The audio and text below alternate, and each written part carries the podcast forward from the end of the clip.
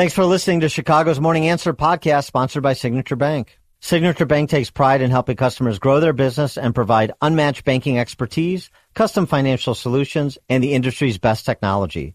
So whether you're a business looking for a deposit relationship or needs a ready source of financing, Signature Bank is the right bank for you. Call today at 773-467-5600 to hear how Signature Bank can help your business grow and thrive. Member FDIC, Equal Housing Lender. This is Chicago's Morning Answer with Dan Proft and Amy Jacobson on AM 560. The Answer.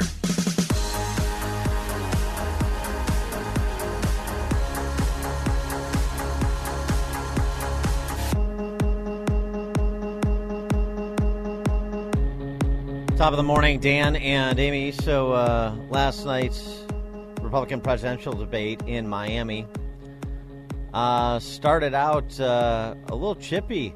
I gotta say, somebody was bound to do it. Vivek Ramaswamy was People so hyped up on the proper Vivek, pronunciation. Vivek.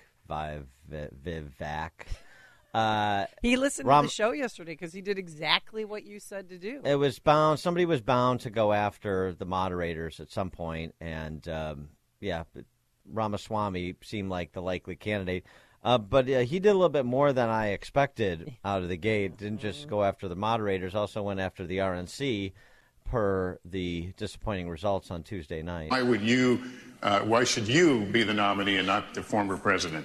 I think there's something deeper going on in the Republican Party here, and I am upset about what happened last night. We've become a party of losers at the end of the day. Is it cancer to the Republican establishment?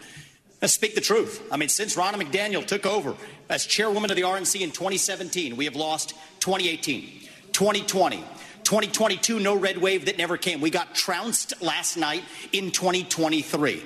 And I think that we have to have accountability in our party. For that matter, Ron, if you want to come on stage tonight, you want to look the GOP voters in the eye and tell them you resign, I will turn over my, yield my time to you. And frankly, look, the people there cheering for losing in the Republican Party. Think about who's moderating this debate. This should be Tucker Carlson, Joe Rogan, and Elon Musk. We'd have 10 times the viewership asking questions that GOP primary voters actually care about and bringing more people into our party. You think the Democrats, and we've got Kristen Welker here, do you think the Democrats would actually hire Greg Gutfeld to host a Democratic debate? They wouldn't do it. And so the fact of the matter is, I mean, Kristen, I'm going to use this time because this is actually about you in the media and the corrupt media establishment. Ask you, the Trump-Russia collusion hoax that you pushed on this network for years, was that real or was that Hillary Clinton made up disinformation? Answer the question. Go. Mr. Ross. This is how we get our country back. We need accountability because this media rigged the 2016 election. They rigged the 2020 election with the Hunter Biden laptop story. Mr. Ramaswamy, and they're going to rig this election. Your time is up. Accountability. Let me turn to Governor Christie. 312-642-5600, turnkey.pro, answer line 64636DA, turnkey.pro, text line. Kristen Welker, go. That might have been my favorite line of the night. And she looked so struggling. Who, me? Are you talking to me? Like she was... How she was trying to smile it off. I know, but how could they not see that coming? Well, you know, so the Ronna McDaniel thing, look, it's obviously everyone knows what the results are. They are what they are over the last several cycles, as Ramaswamy delineated. It's not all on Ronna McDaniel's, all the responsibility doesn't fall on her, But the larger point about accountability and the leadership of the Republican Party, I mean, we're very familiar with the lack of it in Illinois, and it's a bad look for any organization, and it results in the disintegration of the organization. So there's legitimate complaints to be lodged. I would have maybe focused more on Welker and the choice that Ramaswamy made that Ronna McDaniel made to partner with NBC, and that's where you heard all the applause. And by the way, Rogan, Elon Musk, and Tucker Carlson, I don't know about all three of them, maybe one or two of them, but our friend Hugh Hewitt, who did a fine job last night, he could have done the whole thing by himself. You didn't need Welker and Lester Holt. No, he did not. 312-642-5600, turnkey.pro, answer line 64636, type in DA than a quick comment. It's much more watchable than the second debate, that's for sure. People were more measured, not screaming on, talking all over each other. Well, the rules were different. It was more orderly because the rules were different, and unless you were personally attacked, you didn't get a chance. There was some exchange. So it was, but it also made it a little bit more of a struggle. I mean, for all the talk about, from the pundit class, God, this conventional pundit class, for all the talk about how this was such a much more substantive debate and this and that, you know what? Not really. I mean, most of the quote-unquote substance, what the pundits and the consultants call substance, was just five candidates basically repeating more or less the same positions. I mean, you had the first, after that little foray by Ramaswamy, you had the first 15 minutes was who is going to talk tougher on Hamas and in support of Israel than the next candidate. Right, and they all did. I mean, they were all strong, I thought. So how much utility was, how much utility did that generate? Well, who do you think won the debate? If there was, I don't play those schoolyard games. So this is Haley and DeSantis competing for who can be the finalist against Trump, but. The bigger question is, did you see anything last night from the candidates that would suggest that one of them is about to emerge and present a real threat to Trump where we're two months removed from the Iowa caucus? That's the question. Anybody do you think is about to take off and we're going to have a real race here? Or are people just running for vice president and second place? That's the larger question. You could, I like DeSantis, I like Haley, I like Ramaswamy. That's all well and good, and we can go point counterpoint on it, and happy to do that. But did you see anything that has the potential to change the nature of the contest, which is the point? I thought DeSantis did a good job, coming out swinging against Trump. He seemed more comfortable up there and more like a leader. This country is in trouble, and the elites that have put us here. They don't care about you. They don't care that you're having to grapple with higher grocery prices or have higher gas prices. They don't care that your family's less secure because of the open border that's allowed drugs and even terrorists to come into this country. Well, I care. I am not going to sit idly by and let this country continue its downward spiral. We need leadership, and we need it now. I'll take the hits. I'll take the arrows. I'll take the slings, because ultimately it's not about me. It's about you. I will fight for you. Yeah. I will make sure to lead this country's revival. No. I mean, I believe DeSantis. I like DeSantis. He's done an excellent job as governor of Florida. All the things I've said before, but I mean, that just, yeah. I mean, yeah. I know. He seems genuine to me. Well, I think it's maybe genuine. I don't feel like I'm getting fooled. I just think that he really cares and. Yeah, I mean, do you think that moment for DeSantis, that those remarks are going to change anything? No. It represents a reconsideration from those who are supporting Nikki Haley. Forget Trump. Those who are supporting Nikki Haley, those supporting Ramaswamy, those supporting and the undecided. Do you think that's the moment that they're going to start to gravitate towards DeSantis? I don't think so. 312-642-5600 turnkey.pro answer line. We've heard it before. I mean, it feels like it just feels like DeSantis sort of still hasn't really found his cri de coeur, his rallying cry. It feels like he's presenting a very polished, competent executive, and the Republican Party is looking for William Wallace. You see the difference? Text messages. I love Vivek. He was giving it to Welker. That was a fun moment. I mean, I expected somebody to go after the moderators, particularly Welker, because of her, horrific record as a propagandist. But to do it out of the gate before she even asked a question and have her hold her to account for the Russian collusion propagandizing, that was fun. And then it got all boring from then. Carl, Big Cab in Oklahoma. Hey, first of all, the Republicans need to get off their little soundbite thing and get on to what policies they're going to put forth. I get nothing from them. Now, I'm curious. You know, the Simpsons had Trump come down the escalator 20 years before he ran. Are you writing for The Simpsons now? Because you knew Vivek was going to say that. Well, I didn't know. Thanks for the call. I didn't know exactly what he was going to say, and like I said, I didn't expect him to be open up the program with that. But I had a feeling. I mean, he's a risk taker. He knows he needs to be. He's trying to sort of recreate what Trump did in 2016. It's not going to happen for a variety of reasons we'll discuss. It's news, opinion, insight. This is Chicago's Morning Answer on AM 560. The Answer. Business owners, now's the time for your business to make the move to a locally owned business bank. Hi, Mike Gallagher here to let you know that you don't have to look far. Signature Bank was founded in Chicago with a simple mission to help companies like yours grow, succeed, and thrive.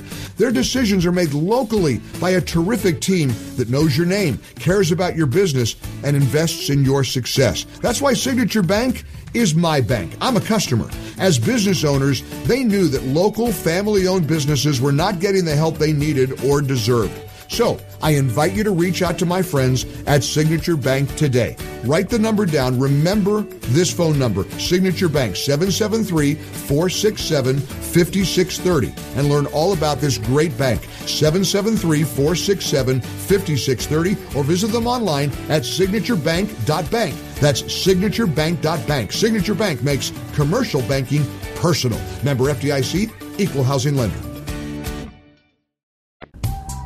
If you're looking for the latest news, insight into what it means, and the sharpest opinion, there's only one station in Chicago where you can turn, and it's this one. We're AM 560, The Answer. Top of the morning, Dan and Amy doing a little bit of debate post-mortem. 312-642-5600, turnkey.pro answer line, 64636DA, turnkey.pro text. And I just want to say one more thing about my favorite moment in the debate, which was right at the outset. Vivek Ramaswamy. Did I pronounce it right? Vivek. Cake. Somebody said it's cake, Dan and Amy. Vivek. I know what it is. We're having fun. I know. I'm not talking about you. I'm talking about these people that are like so, idiosyncratic and venal. We're having fun. By the way, having fun with somebody's name gives them more publicity about their candidacy. Remember how much fun people had trying to learn how to pronounce Blagojevich, for example? Oh, yeah. I mean, so just chill out, Ramaswamy supporters. Stop being so humorless. Yeah. Vivek, your candidate, certainly isn't. But I thought that was the best moment. It just, Kristen, go. Just freeze it there, because it immediately evokes exactly what he said, which everybody saw. Yeah. But it's more than just because it was fun. It was demonstrative. It's easy to say in an abstract way, the elites this and the D.C. press corps that. That was a moment in public view where a apparatchik like Kristen Welker had nowhere to hide, where Ramaswamy provided a emperor has no clothes illustration. And why are those important? Because it provides a real-world example, a concrete example for people. Do not be afraid of these flimsy elites. You have nothing to fear. And it's a good moment for Ramaswamy to demonstrate that he is willing to put it between people's eyes, maybe more than some people would like in certain cases, including some of his competitors. But nonetheless, so it was a good moment, not just because it was fun, but there was also some real substance there. There was a real illustration, and you don't always get those kind of illustrations. Normally, it's the abstractions, which are a lot less compelling. Well, it was a long time coming. And have a lot less resonance. Sorry for interrupting, but it was a long time coming. I mean, that was built up for all of us. I think collectively he said what everybody wanted him to say. Yeah, and by the way, emperor has no clothes, and that includes your party elites, too, who made the improper decision to partner with NBC in the first place. And by the way, I saw some of the commentary about, you know, Salem, NBC then partnering with Salem. That would be us, our company, yeah, with Hugh Hewitt being our representative, who did a fine job, as I said.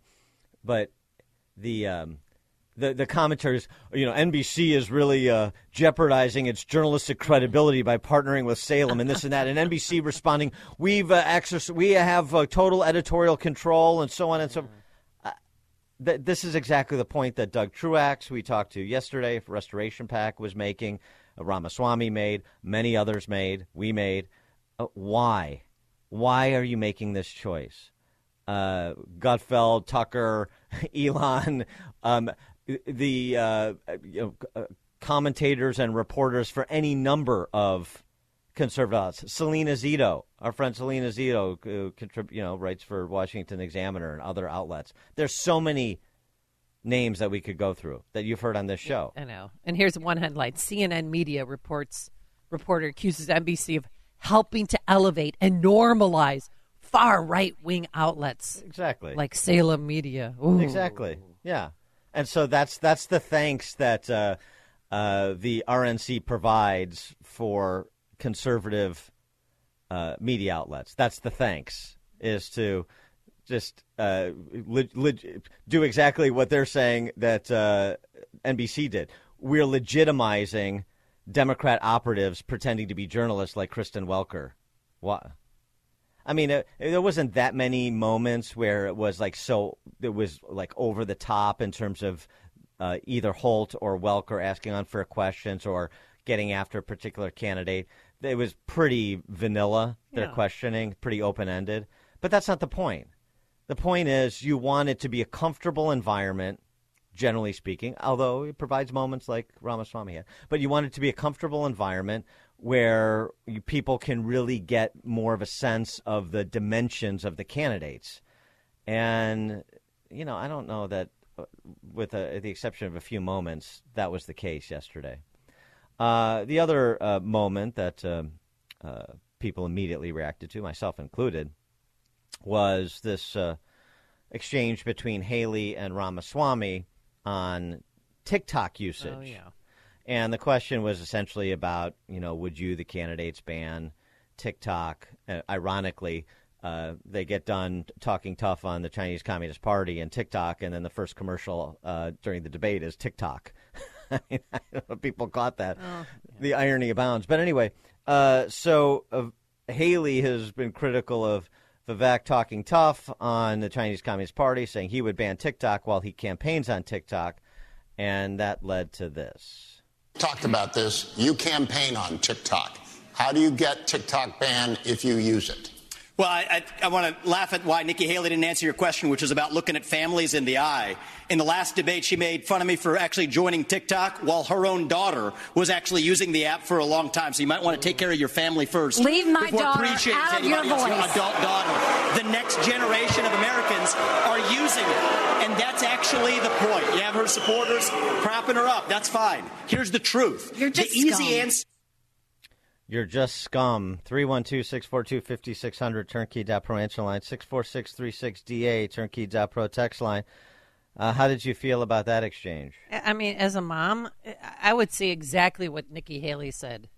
Leave her out of your voice. And he is scum. That was a moment for him. He didn't need to do that. I don't know what his problem is. He's trying to act like such the tough guy.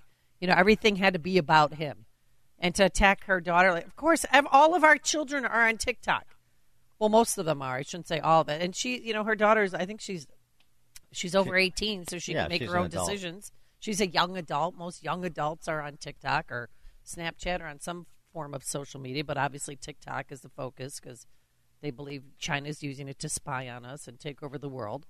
But, yeah, I would have probably lost it more than she did. I thought Nikki Haley was very composed in her counterattack on him. Did you like it, Dan? I wouldn't have done it the way that Ramaswamy did, but I think it's the castigation of Ramaswamy over it is a little overheated. I would have said, you know, Haley, you have Nikki Haley, you have family members who use TikTok. So, I mean, yeah, I use TikTok. You use what's available, but I'd be happy to stop using it as long as we could get everybody else to stop using it. And the way you do that is to prohibit it through federal government action, deplatform it in the United States. So that's the way I would have gone rather than singling out. Yeah, but also you said you might want to take care of your family first, as if she's some bad mom or something, when she's the only woman up there. I don't know. I just right. For me, I think that was a little. The take care of your family first. Yeah, that did have that implication. It's also, as you mentioned, she's an adult, so I mean, yeah, what you're supposed to tell your adult kids not to be on TikTok. I mean, and be held responsible for it. I said I wouldn't have done it the way that he did it, but your scum. I don't know. She's a little bit better than that too.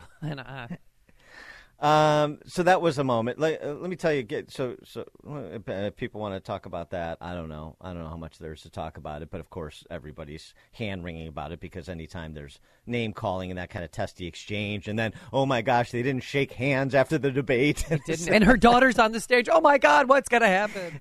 I mean, this is what people really care about. It's like, will Nikki Haley and Ramaswamy, will they shake hands afterwards? We're monitoring them. We're watching them.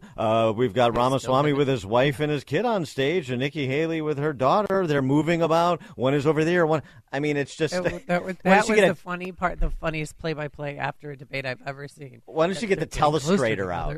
You know, I mean, and the other was, we now see who Tim Scott's girlfriend is. Tim Scott was standing up there by himself for so long. I felt so bad for him. He was up there for a while, and I felt worse for him when he had to interact with Chris Christie. But I mean, so this is what you get all of the discussion about, rather than for all the people who talk so much about I want to hear their policy views and I want to be able to distinguish, and where's the daylight between all the candidates on this issue and that issue. Look, there's Tim Scott's girlfriend. She's a tall blonde. I guess she's like she's been reported on before, so it's not late breaking news here, but she's like a real estate person in Charleston, I think. Yeah. Okay, great. Good for him. And again, Tim Scott, never been married. That's why you love him.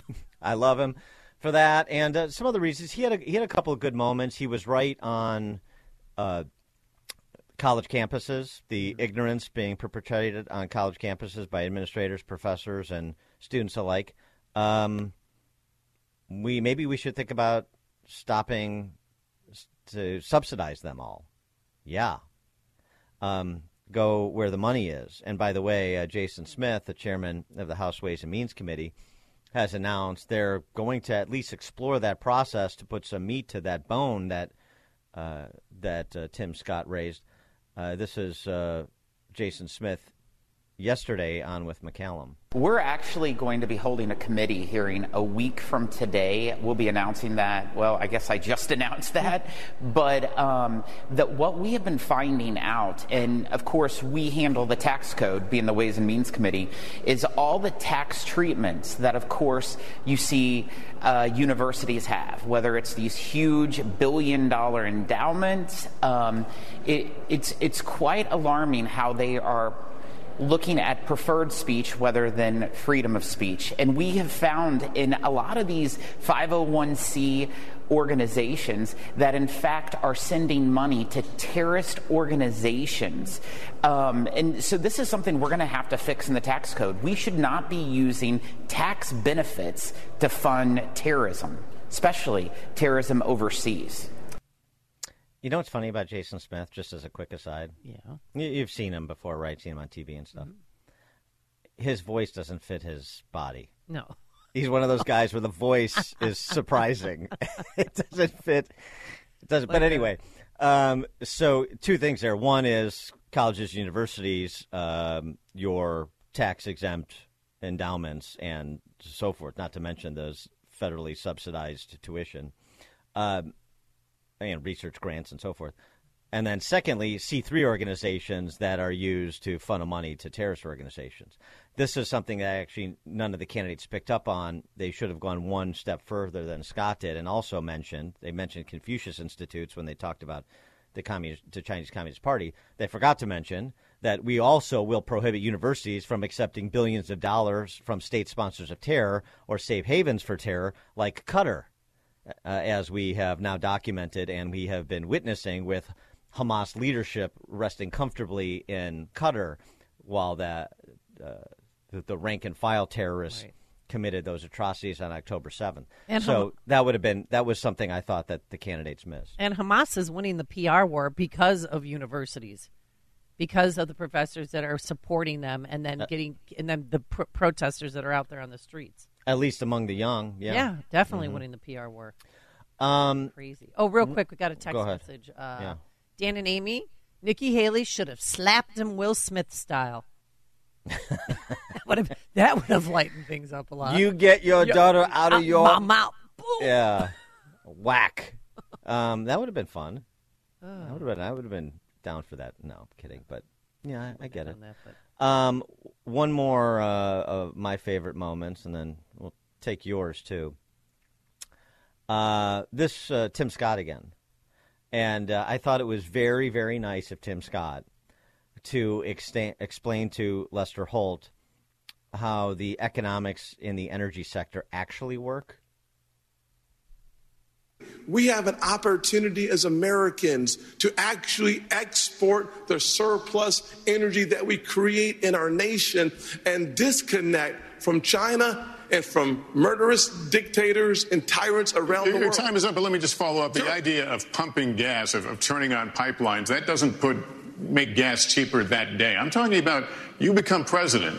What can you do specifically to help people feel better about their situation or be better with their situation? Well, actually, it does, to be honest with you. The way that the economy works is it works on the ability to anticipate excess supply versus the demand. When that happens, confidence drives our prices down because we know there's going to be a greater surplus. When you allow for those who have leases to actually start drilling, to start using those leases for more energy excavation, you put our economy in the strongest position.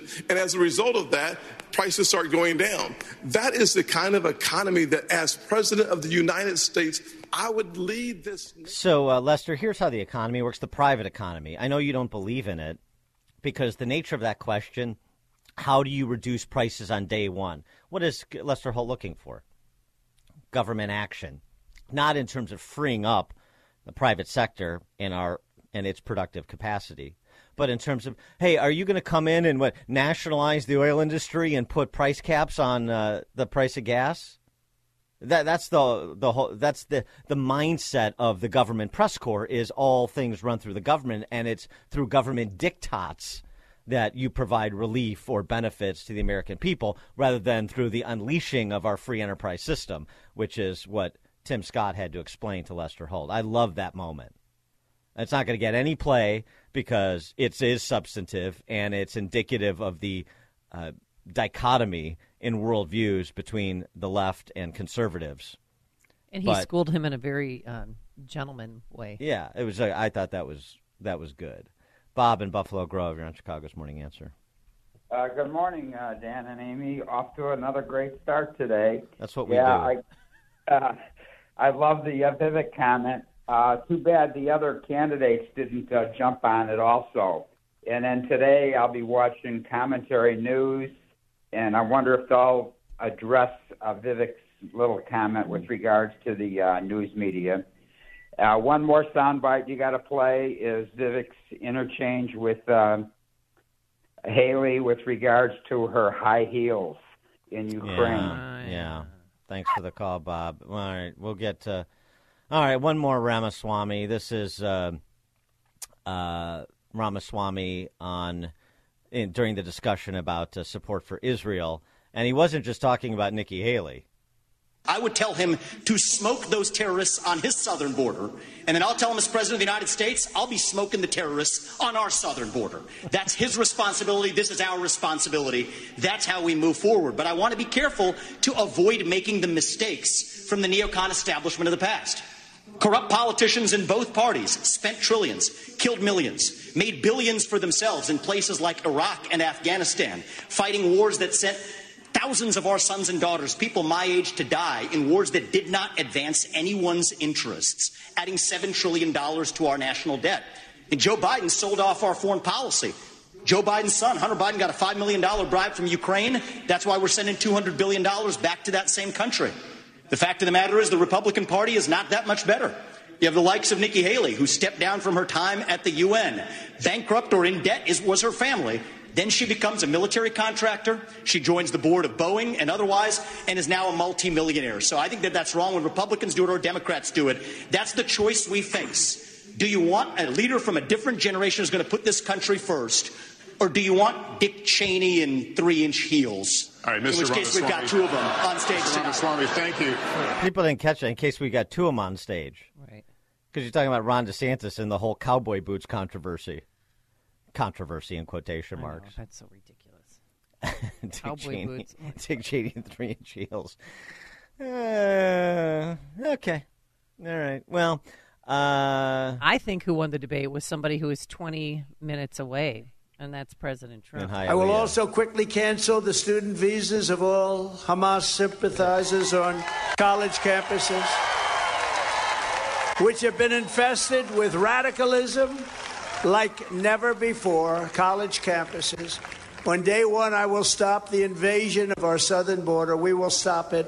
One point, think of this. I mean, it's so true. I don't care what he tweets anymore, what clowns he has surrounded himself with. When he was in charge, we had a secure border. We weren't involved or funding two wars, and inflation was low. Mm-hmm. Life was so much better. I mean, that's, you know, the statement he made about visas is a statement. Ron DeSantis, I think, was the first one who made it, proposed it. But, yeah, I get it. I mean, that's my point with DeSantis and Haley battling it out for second place this late in the game, this close to the first caucus. It puts Trump in a strong position he'll maintain after last night, I suspect. It's news, opinion, insight. This is Chicago's Morning Answer on AM 560. The Answer. This is Chicago's Morning Answer with Dan Proft and Amy Jacobson on AM 560. The Answer.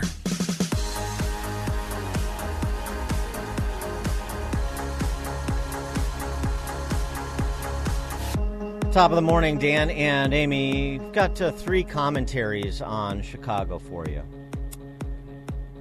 The Pettiford family in Beverly, a stolen car on the north side of the city, and the old Mike Ditka's restaurant downtown. Let's start in Beverly.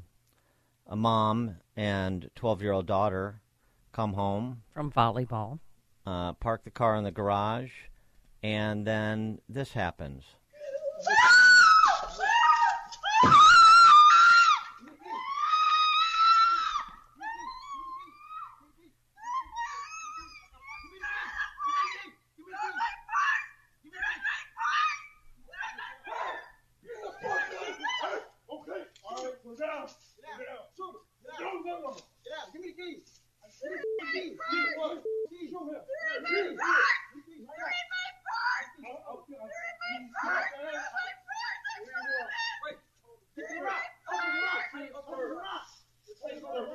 She's yelling there in my purse because I kept saying, give us your keys, give us your keys.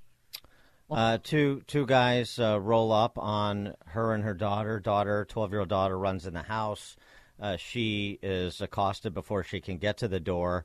And by the way, one of them they're both armed. One of them has a gun with an extended clip. You know, when are we going to get some common sense gun laws in Chicago? They threw her to the ground. She's screaming for her life. So scared of what's going to happen. Fortunately, no one was hurt. And so that's just an armed robbery. That just goes in CompStat as one armed robbery. Murders are still down. Shootings are still down. So that's just big city living. 312-642-5600, turnkey.pro answer line, 64636-DA, turnkey.pro text line. I know they weren't harmed physically because then her husband, Jeff, ran out and gave them the keys. But she's changed forever. The nighttime is really hard.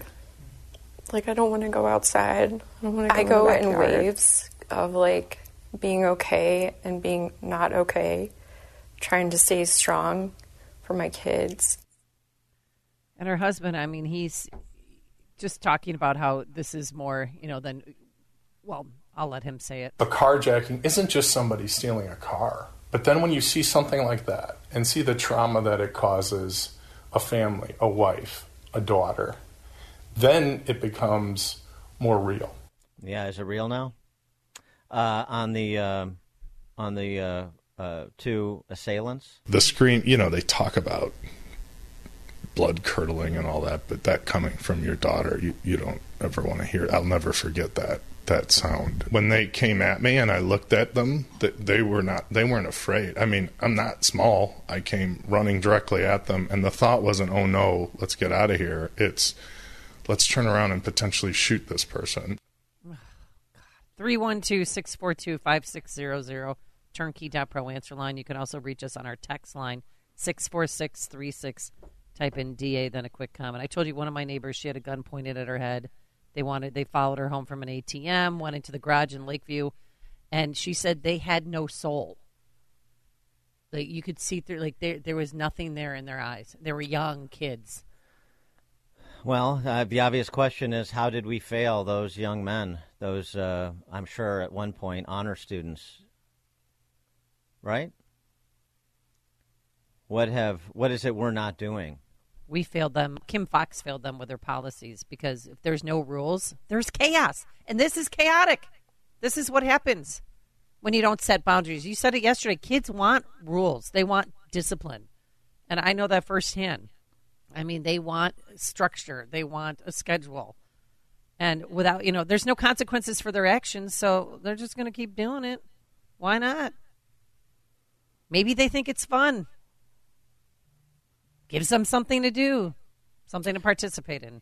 The scream when that woman was accosted, several individuals stop in the middle of the street on a Sunday afternoon and accost a middle-aged woman on the sidewalk in Lakeview and, you know, rob her.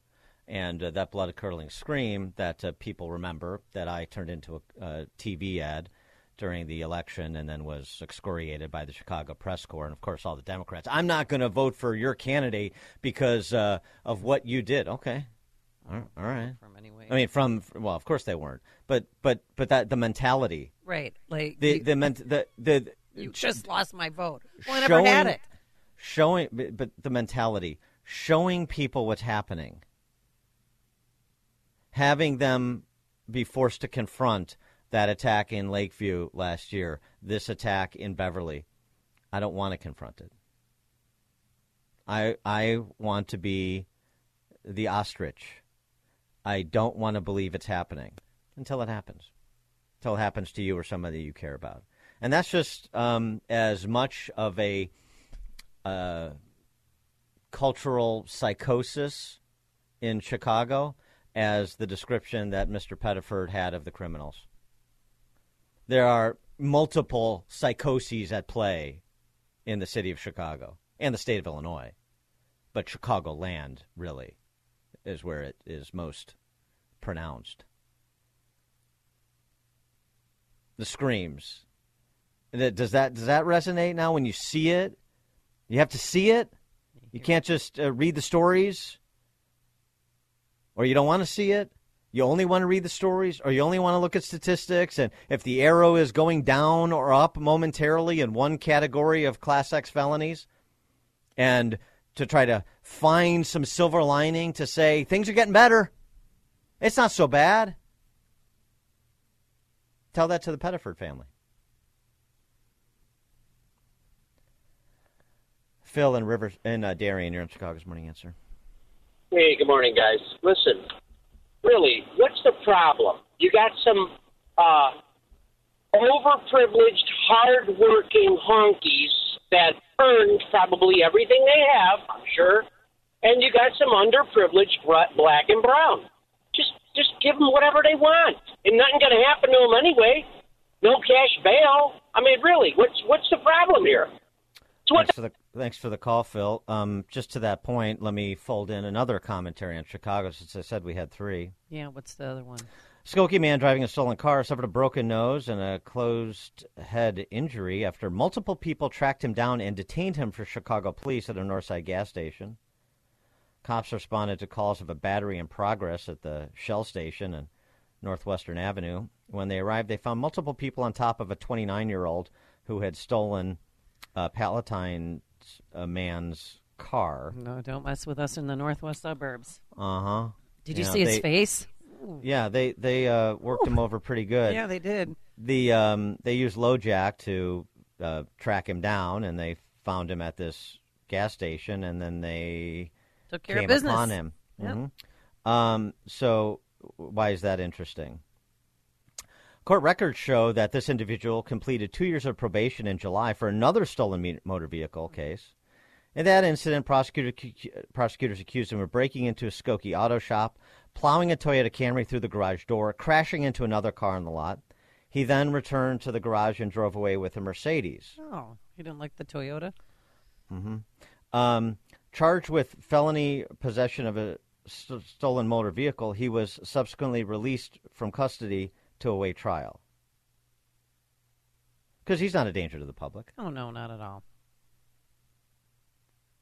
The Safety Act. But the public was a danger to him. He got old-schooled. Is that how it's going to be? Is that how you want it to be? I don't want it to be that way, but I feel that man's rage. You get your car stolen, and you know exactly where it is. You're going right there. Oh, what they did doesn't bother me. Yeah. What they did to get their car back and to detain this person until the police came, that doesn't bother me. What bothers me is the underlying dynamic, of course, since the Pritzker Purge Law was invoked. Just another case. But, hey, that's a nonviolent crime, stealing cars. Right. It's a nonviolent crime. He stole that Kia, and the previous car he stole was breaking into a Skokie auto shop, plowing a Camry through the garage door, crashing into another car. That's a nonviolent crime. And taking a Mercedes. These aren't violent individuals. Well, I wonder what they're going to do with the Beverly guys when they arrest them. They're nonviolent offenders. We're going to also have a majority of the city continue to subscribe to that fiction. Nonviolent offenders. Well, we're going to stay on this, because if they don't hold them, the two Beverly guys that did this to that family, once they get them, hopefully they will. It'll be interesting to see if they let them out on electronic monitoring. Yeah. Because they didn't pull a trigger. They didn't hit them. Yeah, it's high-profile cases. It's political. Okay. Tony, Riverside. Good morning. I look forward to meeting you on Saturday. You know, some of the adages that I grew up with, like the nuns used to always tell us, idle hands are the devil's workshop. And I know, Amy, you said this is Kim Fox's fault. No, this starts at home. I mean, there's no accountability. There's no responsibility. There's nothing. It's the parents, period. They don't have to work. They don't have to do anything. They get everything free. Yeah, idle hands are the devil's workshop. Thanks for the call, Tony. Guy in Blue Island. Hello? Hey, Guy, go ahead. Yeah, good morning, Dan and Amy. I want to get back to the Beverly incident. If the dad came out instead of with the car keys with an AR-15, it would have been a different story. Well, yeah. Well, it could have been a shootout, though, because then there'd be... I mean, Lord knows what those guys would have done. I guess that Mr. Pettiford posted something. Or he sent it to a group of individuals, and somebody sent it to me. Last night, Frankie, Michelle, and I were carjacked at gunpoint in our backyard. Burke, thank God, was at St. Ignatius Religious Retreat. We're all physically fine. Two men seemed to have followed Michelle home from picking up Frankie and her friends at volleyball at the Evergreen Athletic Center. They walked up to our driveway, accosted Michelle just before she reached the back door. Frankie, thank God, was a few feet ahead of Michelle and managed to get inside screaming. She yelled, "Robbers!" I ran down the stairs and out the back door. Frankie was nothing less than courageous. She had the peace of mind to slam the door closed, let me know what was happening, and then go upstairs and call 911. Good. Michelle was knocked down. The men yelled at her for her keys, as we heard. The men steal her purse, search for the keys. No one can find anything in Michelle's purse, criminals included. As she yelled, "The keys are in my purse," over and over, they repeatedly pointed their pistols at her, threatening to shoot her, telling her not to look at their face, one being unmasked, one masked, both dressed in all black. Michelle endured minutes that felt like hours of a nightmare. Not thinking, just reacting, I ran out the back door at the men and Michelle. They turned around toward me as I yelled and ran at them. One racked his pistol, and they came toward me with their guns pointed at me. One was telling the other to, quote, shoot his ass, unquote. I saw the guns, stopped, hands up, offered them my money and wallet, hoping the gun in my face wouldn't be fired. They asked me for keys to open the garage door as they brought me across the driveway with a gun to the back of my head. Michelle the same. Eventually I convinced them not to look for Michelle's keys but to take my car, which had the keys inside. I told one of the men how to start the car and showed him where the key was, as the other pushed Michelle to the ground after she was able to open the garage door. They argued about taking both vehicles. One was calling the other stupid. Oh, my God. They both left in my 2012 Audi A7, maybe worth $12,000. We went inside. Frankie handed me the phone to speak to the 911 operator. 13 minutes later, the police came. They are pretty relaxed with no lights, or having dealt with this so often, I guess, has made them routine for many of them. While everyone in my family is physically okay, we have all been impacted for life. For life. Emphasis by me. Michelle is not okay, his wife. Frankie has slept with us, his daughter, if you call that sleep, and had me check the doors and windows 3 times for fear these animals are coming back. Uh-oh. I'm not going to go into detail and will provide anyone with the video I captured of this horrific scene so all the men in this text can understand precisely what happened. Understand this could have easily been your wife, daughter, son, mother, yourself. The city is no longer discriminating as to where this rampant violence occurs. I ask all of you men who are tasked with protecting your family, when is enough enough? Does that gun have to go off and kill me, you, my daughter, or your wife, your daughter, wife or son, for us to wake up and do something about this senseless violence? I don't want to share this most vulnerable and scary incident of my life with the public. It's not natural for Michelle and I to share like this, but we're hoping it can bring some change to our neighborhood and city. If not this and now, then what and when? And he goes on to thank all the neighbors who have expressed support and concern. And please hug your family and share this with anyone who needs to hear it. And thank God they live in, they love their Beverly neighbors, because Michelle thanked them yesterday. Beverly is a really, really unique place, where it doesn't matter if you know the person or not, you're going to support them. Mm-hmm. That is a chilling statement you just read from Jeffrey. Oh, it's there. What are you talking about? Nobody was injured. It's just a statistic. It just happens in big cities. It's not just happening in Chicago. It's happening elsewhere, too. So, you know. And they'll find his car soon, and it will be used in another crime and then abandoned. It's normally what happens. Did the robbery of the woman in Lakeview, did that change anything a year ago? No. More than a year ago. A year ago last summer. No. Is this going to change anything? No. Greg in Jefferson Park. Hey, good morning, guys. 2 blocks away from the 16th Police District last Saturday, 3 o'clock in the afternoon. Guys driving around, a bunch of gangbangers. Saw a guy, asked him what gang he was in. He's like, I'm not in the gang. They shot him in the back twice. So he's currently still recuperating. And this is, kids in the park, just 100 feet away playing with their families, all, jumping on the ground. They found like 9 to 11 shell casings or something. It's insane. It's never going to end, ever. Have a good one. Thanks for maybe if they could get jobs that provided a livable wage. Yeah. Mm-hmm. Kyle in Beverly. Hi, how are you? Wanted to just 100 feet away playing. Hello? Yeah, we're go here. Ahead. Oh, I'm sorry. Okay. Yeah, no, I just want Kyle from Beverly, 103rd and Western. Just wanted to share my deepest sympathies for that family. I'm so sorry they had to go through that, and I thank God that they're okay. I also just like to state that this type of stuff with the garages being robbed and all that, It's been going on for a long time. Mm-hmm. And these people are not from Beverly. They come over from Vincennes and over by the highway by 99th Street, and they rob all of us because we work our tails off. But you know what the funniest part is about Beverly? They're not telling you this. Is that all that Beverly is cops and union workers, okay? Which union workers, period. And these people have been told to vote Democrat for like almost 100 years. And look what that got them. Look what that got them. My deepest sympathy to the families. Thanks for the call, Kyle. 100%. 100% what Kyle said. Mm-hmm. That's why nothing will change, despite Mr. Pettiford's plea. One more commentary on what Chicago has become. What else do you have? Oh, you have three. There's a third, right? The third is the old Ditka's restaurant on Chestnut. Oh, what happened? Didn't, they had a cigar room there, too. I remember that.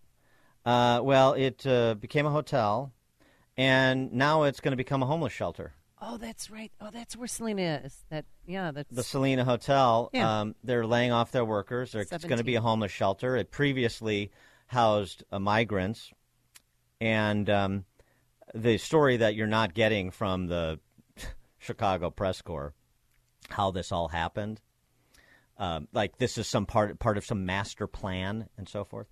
Even if it was, it's disturbing. But this is. A company that's in trouble.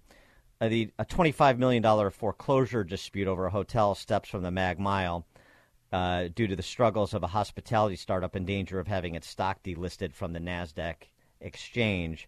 Hotel Capital, the real estate investment firm, defaulted on a $20 million mortgage secured for that site for a hotel at 100 East Chestnut, formerly known as the Tremont, now Selena. And now it owes $25 million to the lender that owns the note, which is an investment arm of JLL. The particular detail is not important, right. But so the city is, you know, they're going under, and so the city is going to take this opportunity, and they're going to take the opportunity the city provides to provide funding if they turn their hotel into a homeless shelter. So from Mike Ditka's pre-COVID to a homeless shelter post-COVID. But those 16 employees, they were so sad. They had a little, press conference yesterday outside the hotel. Well, I got a letter from the hotel saying that my co-workers and I are out of work as of this Friday. I couldn't believe it. I feel very betrayed. Yeah. Big city living. Perhaps a new homeless shelter or migrant shelter will spring up to employ those displaced hospitality industry workers. Dan and Amy, Chicago's Morning Answer. It's news, opinion, insight. This is Chicago's Morning Answer on AM 560. The Answer. Only the biggest stories, only the biggest guests, and only the biggest opinions. This is AM 560. The Answer. Top of the morning, Dan and Amy. Returning to last night's Republican presidential debate, any issues not covered, I should say, that you wish would have been covered. A lot of time was spent on war, understandably so, yeah. Israel and Ukraine. There was certainly more daylight on Ukraine than on Israel. Most of the candidates, all of the candidates standing with Israel and its response to the terrorist attack by Hamas. The only one where there's some daylight, I would argue, is Ramaswamy, who is presenting his position as supporting Prime Minister Netanyahu and the Israelis doing what they need to do vociferously, but not with Ukraine. but with respect to aid, as it pertains to Israel. Let them fight their own fight. They have the capacity to do so, and we should stand down, essentially, other than providing, rhetorical and cultural support. He's a little dicey on the cash or the weapons. On Ukraine, there's there's a little bit of daylight between DeSantis and the other candidates. But, of course, the most daylight is between Ramaswamy and the other candidates. Ramaswamy is in the J.D. Vance camp, which is no more. And here's how he described his view compared to those of his competitors last night. And I'm actually enjoying watching the Ukraine hawks quietly, delicately tiptoe back from their position as this thing has unwound into a disaster. The first half of this race, I was the only person standing for it. Now they're actually quietly coming around to being more cautious, as they should. Level with the American people here. Ukraine is not a paragon of democracy. This is a country that has banned 11 opposition parties. It has consolidated all media into one state TV media arm. That's not democratic. It has threatened not to hold elections this year unless the U.S. forks over more money. That is not democratic. It has celebrated a Nazi in its ranks, the comedian in cargo pants, a man called Zelensky, doing it in their own ranks. That is not democratic. More facts for you that you won't hear from the mainstream in either party or the mainstream media. The regions of Ukraine that are occupied by Russia right now in the Donbass, Luhansk, Donetsk. These are Russian-speaking regions that have not even been part of Ukraine since 2014, that other people probably couldn't name those provinces for you. Those are the hard facts. And so to frame this as some kind of battle between good versus evil, don't buy it. And I'd like the likes of the sharpest of the war hawks on Ukraine, Nikki Haley, to have some accountability and answer. Do you want to use U.S. taxpayer money to fund the banning of Christians? That is actually what's happening. They're using the Ukrainian Orthodox Church. They have banned them. The Ukrainian parliament just did this last week, supported by our dollars. And I think you owe it to the American people, Nikki, to at least this Mr. one time Ramaswamy, at least condemn, thank you. That's time. At least to Mr. condemn Ramaswamy, their banning of Christians. Mr. Ramaswamy, thank you. Mr. Ramaswamy, thank you. We asked the questions. Ambassador Haley. Nah, actually, no, you don't just ask the questions, Kristen Welker. The candidates can ask questions of one another, too, and I wish there would have been more time to shoot back again at Welker. That was one of those moments where she took the mask off. 312-642-5600, turnkey.pro answer line, 64636DA, turnkey.pro text line. Now, on this matter, DeSantis, who's moved around a little bit on it, supports ongoing support of Ukraine, but in a more limited fashion. He doesn't believe we should have essentially a PPP program for Ukrainians' government sector. Right, because that's what we're funding their small businesses and paying their first responders' salaries. Right. We shouldn't be doing that. He also sort of put some finality to it, talking about this in the terms of, a short period of time where this support will continue until it's no longer sustainable if there's not progress made. The others, of course, are more aligned with sort of the establishment of both parties inside the Beltway, which is to say, and I'm not necessarily ridiculing their position, I'm just saying what it is, that, look, we're dealing through Ukraine body blows to the military of one of America's enemies, that would be Putin and the Russians, and it's a small price to pay for what the Ukrainians are able to do, even if it's not going as well as we had hoped. And on that matter, they won't call it a stalemate. I'm talking about the Biden administration. We've had even supporters of ongoing Ukraine funding call it a stalemate, because that seems to be what it is. I mean, we've had them on the show saying that.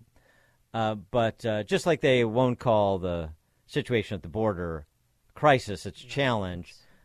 John Kirby, the spokesman for the National Security Council, he's not going to get into the business of characterizing this on behalf of the Ukrainians. He'll let them characterize it. He'll let the comedian in cargo pants, as Ramaswamy called him, characterize it. We're not going to characterize Ukrainian military operations. They can speak for this. President Zelensky talked about this on Sunday, that he does not believe that they are in a stalemate, but that is for him and his commanders to talk about. What I can tell you is that the front from the Donbass area all the way down towards Zaporizhzhia and beyond, I mean, remains an active front, and there is fighting along that front. The Ukrainians will be the first to tell you that they aren't making and haven't made as much progress on this counteroffensive as they would like. And That's why we are so focused on making sure that we continue to provide security assistance to them so that they can make the most of the time they have left before the weather's really going to set in and make it harder for them to make any progress. Yeah, and some of the candidates, you know, getting feeling the public opinion on this sliding against them is talking about, you know, a real accounting of the money that we provide and where it's spent and so on and so forth. But I mean, that's just sort of posturing. I mean, it's going to be very difficult to have some accounting of this. And even if you were able to get an accounting of it, I mean, you're not going to be able to claw it back. So what's really the point? That's going to then impinge upon future funding. That's not really how it works in D.C., right, depending on what the particular geopolitical interests are, or even more to the point, political self-interests of those making the decisions, those who have control of the purse strings. 312-642-5600, turnkey.pro answer line. You could text us at 64636, type in DA, then a quick comment.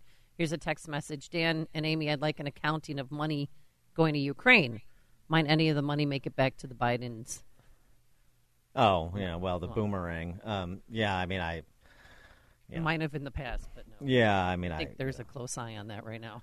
Well, so I want to go back to issues that weren't covered. Yes, issues that weren't covered. Because, you know, so much time was spent on issues where there isn't that much daylight, and it missed opportunities for, and this is part of the problem when you partner with NBC, it missed opportunities for Republicans to talk about issues that could exploit the weakness of Democrat socialist governance, both in D.C. and across the country, despite what happened on Tuesday with the elections in places like Virginia and Ohio and Kentucky. Democrats have a huge vulnerability on K-12 education because of what's happened to K-12 education. During COVID, as more recognition of the results of school lockdowns is occurring, there's a huge liability there. I know Daniel Cameron attempted to make this case against Bashir, and he lost. So you say, oh, well, it doesn't work. Well, you know, it's not a single issue. It's complicated. But this is part of the tapestry, K-12 education. And I know it's mostly a state and local issue, but there are other state and local issues where we decide, where federal elected officials weigh in. Certainly a president will weigh in. And there are some things that are done for education at the federal level. Of course, we have a Department of Education, even though we shouldn't. And yesterday was an opportunity for a bit of spotlighting on Illinois, to spotlight a larger issue, because today's the day that the Invest in Kids, the tax credit scholarship program, goes away in Illinois.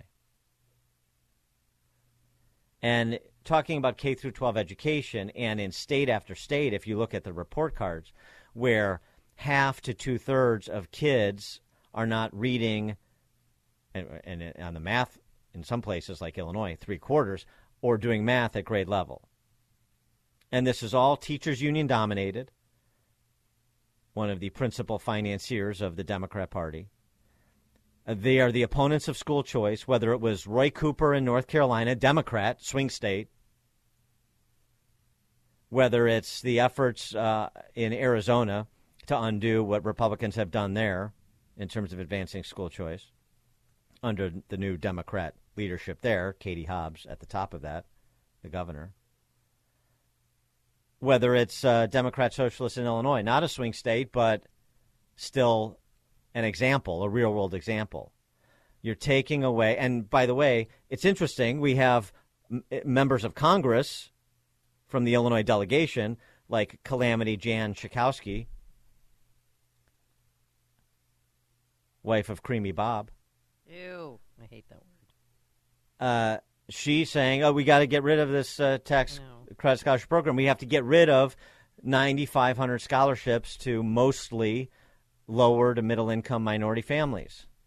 And the kids are trying. I mean, there's commercials that are playing on television. There's commercials that are playing on the radio. You know, testimonials from these children saying, hey, I love where I go to school and I appreciate this. And And I don't know if it's going to move the needle. I mean, they went and they protested outside Pritzker's office. That's over. That's done. They had their opportunity and they missed it. They don't want to challenge the political power structure in the state. This 11th hour business, this trade unions, this op-ed in the NPR Times, state-funded media, Jim Sweeney, Jim Connolly, Jim Coyne, Donald Finn. These are all the presidents and business managers of trade unions, operating engineers, laborers, plumbers, 130, electrical workers. The headline, why four trade unions want lawmakers to renew Invest in Kids. It's wonderful. It comes out a couple of days before this just dissipates in veto session. In veto session. Where were they in the spring? And by the way, there's some interest here, and that's fine because of the interest in having scholarships available for young people who want to go into the trades and making that part of educational choice too. All for it. Great. So why not more vociferous? You know, as labor unions, blah, blah, blah, we're fortunate to live in a state that not only provides quality public school options for parents to choose from, but also has options for low-income parents who desire other educational alternatives, including programs we're prepared to launch to educate students for the union trades. The Invest in Kids Act has been amended to include school programs structured around a trade curriculum, so kids are prepared to go directly into apprenticeships.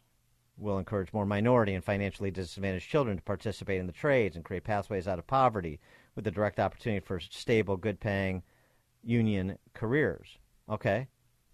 So what? So what? This 11th hour op-ed, what I don't hear and I don't see, and this is why it's going to go away, is a statement from these powerful trade unions. By the way, if this isn't renewed, Speaker Chris Welch, we are going to hold you politically responsible because we know you are Pritzker's hatchet man on this. And by extension, we're going to hold your caucus responsible. And by extension, we're going to hold the ponderous Pritzker responsible if this goes away. That's what I don't hear. And that's why it's going to go away. In addition to the choices Illinoisans have made with respect to the leadership of the state. But that's more of the local politics of it. The national politics, and by the way, Tim Scott has made this a big issue at the national level, school choice. And Ron DeSantis presides over the most successful school choice program and the biggest and most successful in the country. So there's a lot of opportunity to talk about this and distinguish the GOP vision for K through 12 education from the Soviet Politburo style model of education that is most often seen, but not limited to, big city America dominated by Democrat socialists who are otherwise providing over the lawlessness and the disintegration of all of these civic and civilizational institutions like K through 12 school systems. I mean, I've said before, I think the GOP is missing this, and a lot of other people have said this too, missing this huge issue area that buoyed Glenn Youngkin into office in Virginia. But that was on controversies around curriculum and trans issues and public and school safety and so forth. I'm talking about performance. Performance, something else people don't want to confront, and the left isn't certainly going to talk about because they have nothing to celebrate. They just celebrate teachers, and they celebrate the Dewey Decimal System and our great public schools. They just keep repeating that line. Nobody look under the covers. This is an opportunity, and when you've got 5 Republican candidates for president on stage, they should have been talking about it. And I wish one of them would have introduced it at some point in the debate when it was clear that it wasn't going to be introduced by NBC. Jordan and Antioch, you're on Chicago's Morning Answer. Good morning, Dan. Good morning, Amy. Well, two things, because we kind of bounce around on topic. First thing, like on the Ukraine and the Israel, the thing that we're lacking, which we had when we had Trump and we don't have now, is real strength and real leadership is the guy from here, our leader, that goes over there and sits down with Zelensky and says, listen, sit down and shut up, and we're going to call Putin in, and we're going to broker a peace or an agreement or something, because we're not funding this anymore. What I think everybody forgets, and I know it's not this simple, but this whole thing started when one corrupt nation promised another corrupt nation that lives next to them that they wouldn't join the UN, and then they turned around and whispered to the other guy, hey, help us get into the UN. And it pissed off, sorry if I can say that, it ticked off the other corrupt. So that's how this started. And I think real leadership is having the strength what we had in Reagan, we had in a couple others, is when they go over without firing a shot and they just flex their political muscle and say this is what's going to happen because it's better for everybody. As far as Israel, strength is when we help Israel completely wipe out those that helped that did the terrorist attack, just like we did, and with help when 9/11 happened. That's strength in that area. As far as, like, I love Vivek. I know I don't exactly understand him, but him, Tim Scott, Donald Trump, and a couple others, like you just said, Dan, we are like the Republican Party is like the pigeons at the park, and we're going after the seed that the little old lady throws out, and we focus on that instead of poking holes in the bag and putting them on the defense. We allow them to dictate the rules of the game. We allow them to give us what we should argue about instead of, like you said, put them on the defense. Make them defend their crap decisions, their crap policies, and the results of it. And like when Pritzker was running, you had a really effective media campaign about that. But unfortunately, you couldn't get any help from the Republican Party in this state, where every day I heard an ad about the failings of the Democrat Party, Pritzker, and all of his minions. Every day I heard that from your pack. And I think that made a difference. And I think it makes a difference nationally, locally. Quit allowing them to dictate the rules. Put them on the defense and make them defend it. Put it right in the, between the eyes of the people that voted for it. Thanks for the call, Jordan. Appreciate it. It's news, opinion, insight. This is Chicago's Morning Answer on AM 560. The Answer. This is Chicago's Morning Answer with Dan Proft and Amy Jacobson on AM 560. The Answer.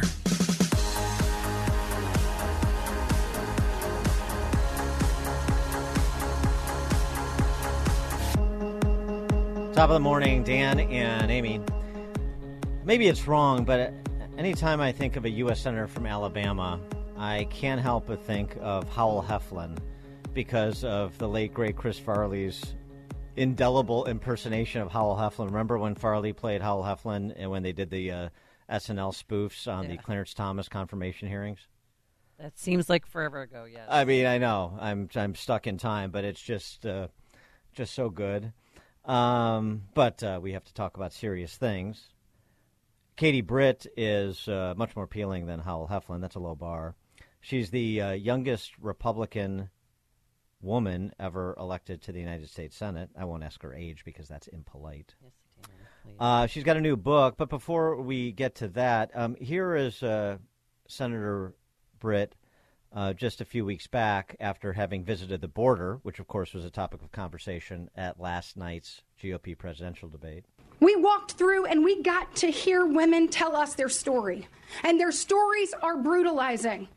And to Senator Cruz's point, if you're not telling it, that's on you. Because when a woman sits there and she tells you not just about being raped, but how many times a day she's raped, when she tells you about having to lay in that bed while they come in and out and in and out, it's disgusting and it's despicable. Folks, you look at the number of people that have died at the border because Joe Biden has made it more and more enticing to come here. Make no mistake, this is a result of failed policies. We could fix this. We can't throw money at this and fix it. We have to actually change the policies. I looked in the eyes of CBP agents who said, we're exhausted. We're not only having to be paper pushers, we're also trying to do what we took an oath of office to do, and that is protect this border. But when they tell you about finding small children who have drowned in that river, or pulling a lifeless body of a woman who is pregnant with twins, it changes the way you think about what's happening. Drug cartels, guys, They have their tentacles all over this country. We need you to start telling that story. To Senator Cruz's point, they will tell you exactly how much they paid to get here. Then they'll tell you where they're going, what their job's going to be, and how much more they owe. Got it?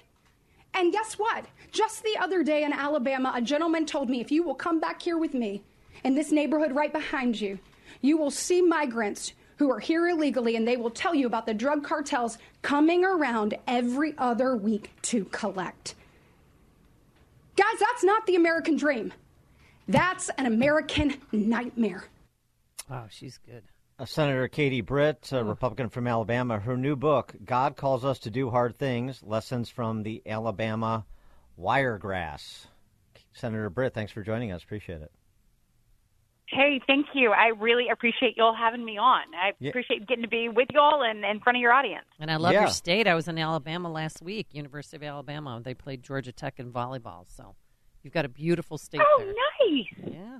Thank you so much. And it's a beautiful campus. My daughter is a volleyball player. So that's awesome. I'm glad you enjoyed yourself. Oh, no, this is going to go off the rails now. You two are just going to talk about volleyball.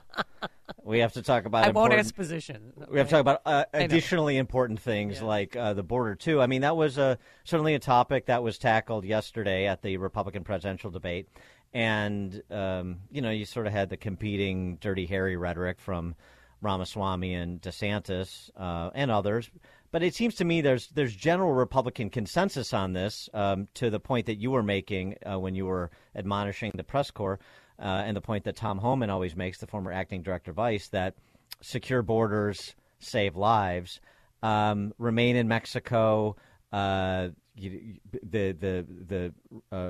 requisite security to prevent the incursion, to disincentivize more migrants from moving towards our southern border. It seems like the Republican Party is generally on the same page on this. So what can be done when you only control one third of the government?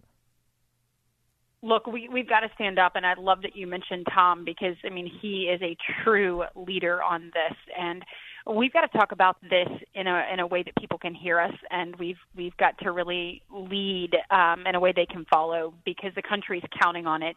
First, we've got to work to secure the border. That's set it in there, but obviously there are policy changes that go along with that.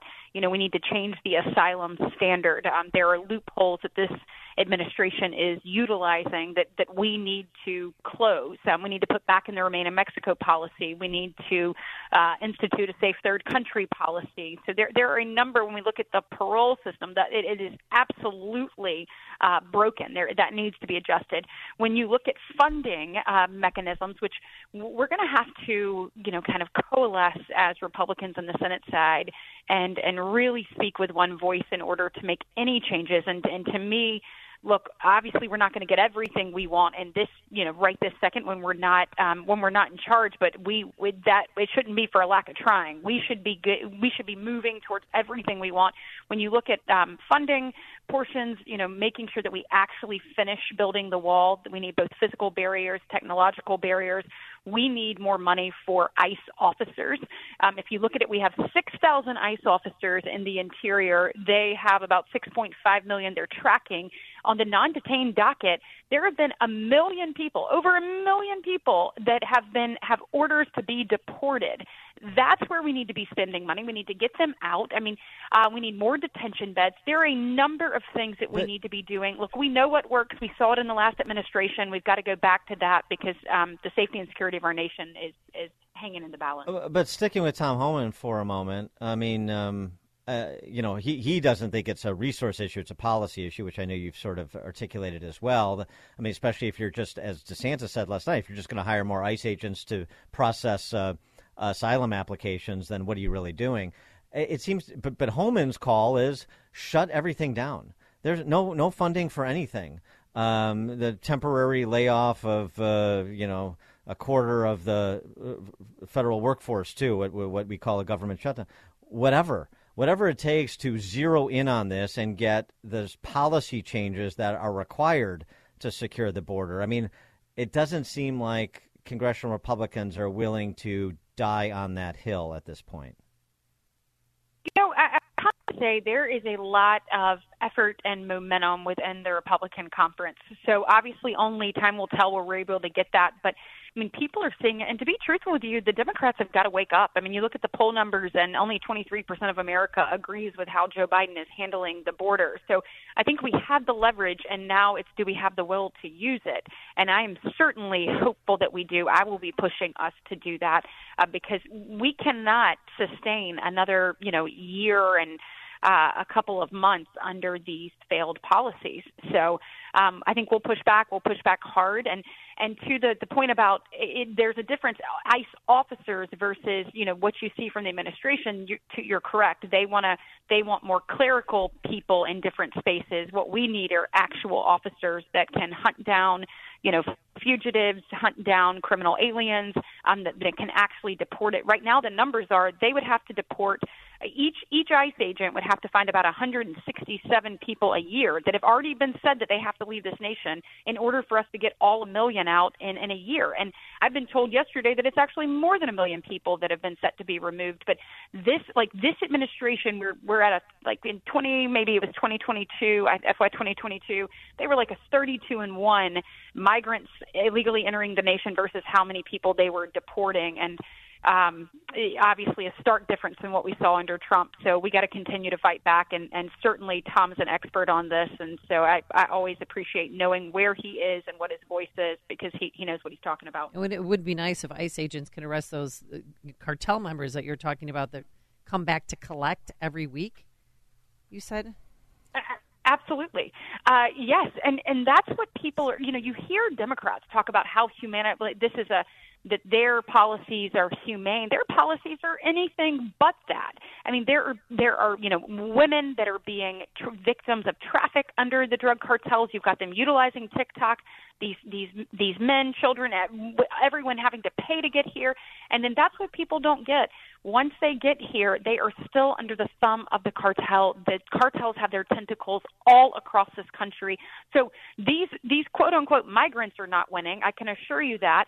Clearly, Americans are not winning. The only people winning under Joe Biden's failed policies are drug cartels. He has made them billions of dollars, and he has allowed them to make these migrants indentured servants in so many ways, and he's put American safety at risk. You look at the fentanyl, you look at that's the leading cause of death in this country between the ages of 18 and 45. We know exactly what's happening. It's coming from China. It's making its way to Mexico. It's coming across our border, and it's literally killing over 300 people a day, and that's in addition to all of the other things that we have to deal with under this crisis.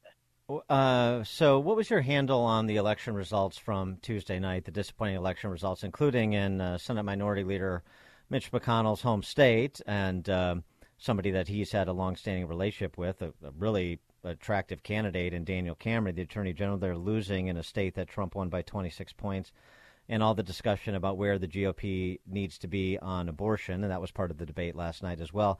What's your analysis? Yeah, so we've got to do a better job of messaging. We're right on the policies. I mean, you look at where the nation is. We are more vulnerable and weaker at the border, as we just discussed. We clearly are abroad and here at home. And so I know that if you look back under President Trump, obviously we had a secure border. We look at we had a commander-in-chief that understood peace through strength, and we actually garnered respect from both our allies and our adversaries. And then you look at home, your 401ks were higher. You look at the gas pump, and you're not paying as much to fill up your car. And people believe they had an opportunity at the American dream. We've got to go out and communicate our message, remind people that our policies work, remind them that they will shift from the place that we are here. And then we've got to lead in a way that other people can follow. And when it comes to issues of life, we have got to hit those head on. And I know that there's talk about, whether or not candidates responded in the same amount of time and how we do that. And so I think let's take a step back. Let's look at the polls. Let's look at the crosstabs, and let's figure out a better way to communicate our message, because ultimately I do believe that we're right on policy. We've just got to do a better job of getting that to the people. We've got to do the hard things, which is what God calls us to do, and it's also the name of your book. What was the impetus for God Calls Us to Do Hard Things? So, you know, when I got in this race, and you mentioned it earlier, you know, the youngest Republican female ever elected to the U.S. Senate, a lot of people thought that this wasn't possible. I was, at the time, a 39-year-old unknown female, and the gentleman who was already in the race was polling at 65%. He was a sitting congressman, and he had at the time the former president's endorsement. And then there was me, and I was polling at 2%. We knew that we would have to step down from our jobs, both my husband and I. We knew that people said there was no way in the world that this could happen in the state of Alabama. And we were praying about it. And my son asked to speak with me privately. He sat me down first and gave me a list of things of why I should do it. And so part of tugging on my heartstrings was what it would mean for my children. And so for him to do that was big. But then I kept thinking, well, my daughter.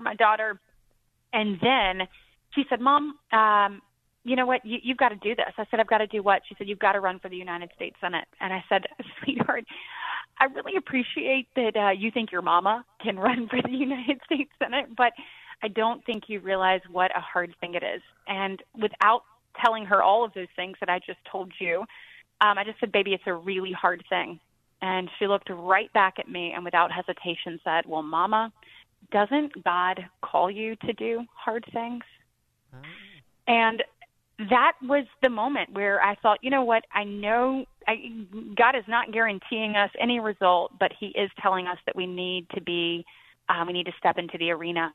And so this book is about a lot of the hard things in life. You know, I think you see people's peaks in life, and if you don't see them, then you can find them on their Instagram feed. But it is people's valleys where God really, really carves you up and prepares you for his purpose. And so I talk a lot about my failures. I talk about lessons learned, and the thought is that the next generation, we've got to equip them with the fundamental values of this country, that faith, family, and freedom are the most important things. We've got to remind them who they are and whose they are. We've got to encourage them and people, whether it's the young or the young at heart, that want to, you know, spark a new lease on life, to step into the arena, because I believe every generation is called to do hard things. If you look at what happened, you know, on D-Day, and you look at, the cliffs that those men climbed up and stared in the face of the unthinkable. You look at what Reagan did. You look at 9/11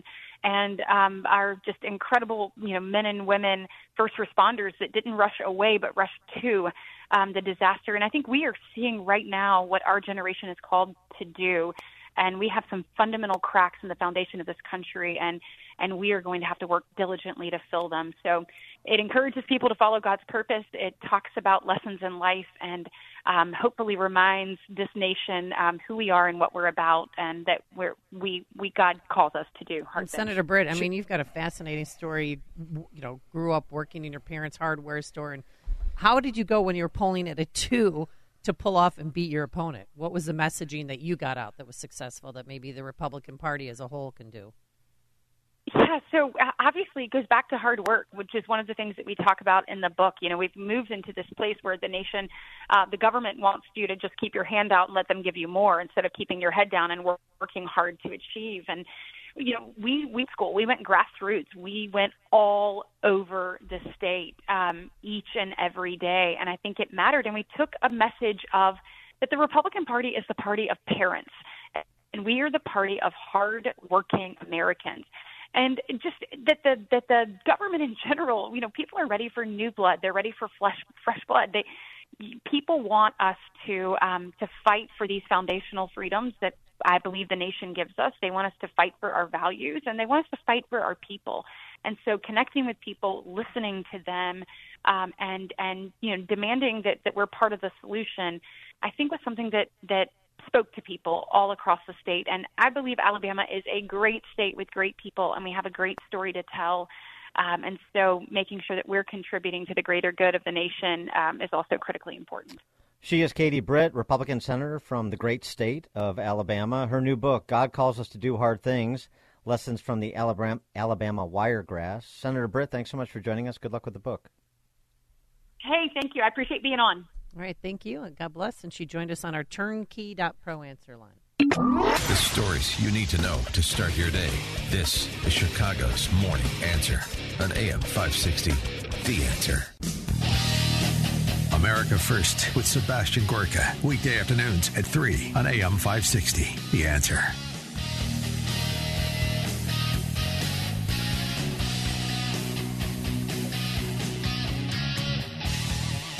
Top of the morning, Dan and Amy. A lot of discussion in last night's Republican presidential debate about Israel.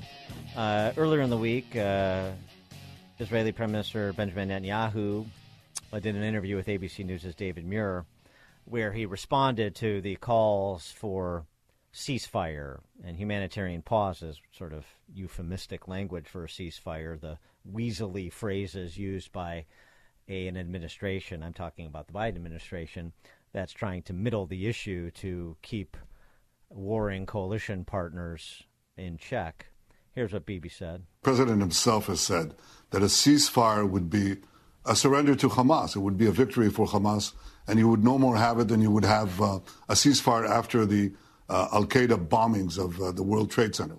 Well, there will be no ceasefire, general ceasefire in Gaza without the release of our hostages. As far as tactical little pauses, an hour here, an hour there, we've had them before. I suppose we'll check the circumstances in order to enable goods, humanitarian goods to come in, or our hostages, individual hostages to leave. But I don't think there's going to be a general ceasefire. It's not that I don't think. I think it will hamper the war effort. It'll hamper our effort to get our hostages out, because the only thing that works on these criminals in Hamas is the military pressure that we're exerting. And he also talked a bit about what happens after, who governs Gaza. And here there is real daylight between what Bibi said and what Biden is saying. Those who don't want to continue the way of Hamas, it certainly is not, I think Israel will, for an indefinite period, will have the overall security responsibility, because we've seen what happens when we don't have it. When we don't have that security responsibility, what we have is the eruption of Hamas terror on a scale that we couldn't imagine. Do you have a warning to Iran, to Hezbollah? Yeah. For more on this, please be joined by Stephen Bucci, served America for 3 decades as an Army Special Forces officer and top Pentagon official. He's a visiting fellow at the Heritage Foundation's Allison Center for Foreign Policy Studies. Stephen, thanks for joining us again. Appreciate it. Oh, it's my pleasure. Thank you for having me back on the show. So do you have any issues with what Netanyahu said? Because on that last piece in particular, there is opposition, at least stated right now, stated opposition to the idea that Israel would have operational security control over Gaza for an indeterminate period of time until something less lethal could be constructed in terms of governance. Well, I think Netanyahu is speaking reality, and the Biden administration and lots of other commentators are speaking la-la land. They want to have the UN or some other peacekeeping force go in there and take over.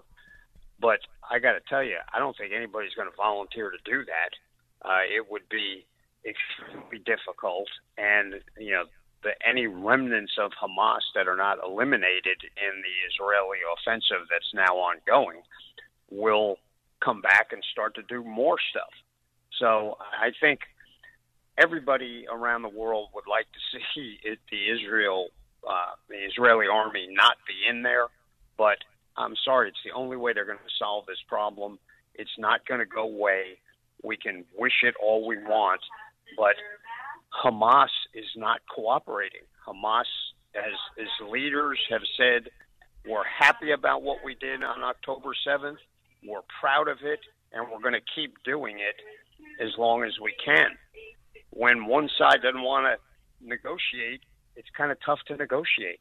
Well, we're learning this morning from CBS News, Hamas is now proposing a 2-day ceasefire. In exchange, they'll hand over 6 hostages, many that are American, including Hirsch Goldberg. And here's his mom. I wanted you to hear her. She spoke last night in Jerusalem. We cannot forget there are 240 people buried, but very much alive, under Gaza. The hostages have been underground in Gaza for 32 days. I mean, you could just hear the pain in her voice. Do you think that this is that they're going to do this ceasefire to release the 6 American hostages? If they can get them out, I think they would do not a ceasefire, but a tactical pause. I doubt it would be 2 days. I don't think the Israelis are going to take, 2 days off to get back 6 people, even if they're Americans. I think this is Hamas realizing the noose is tightening, and now they're going to have to try and wiggle and stay on the game board. But I don't think the Israelis are going to buy that. Now, if they said, in 2 days we'll let go half of the hostages, 50, 60 people, that might be worth 2 days, even 3 or 4. But 2 days to get 6 people out when they still have, over 100 some people to deal with? No, I don't think Israel's going to buy it. And Biden can stomp his feet and the protesters around the world can scream. But right now, Netanyahu is operating based on the safety and security of his nation and his people, and that's the only thing that he should be thinking about.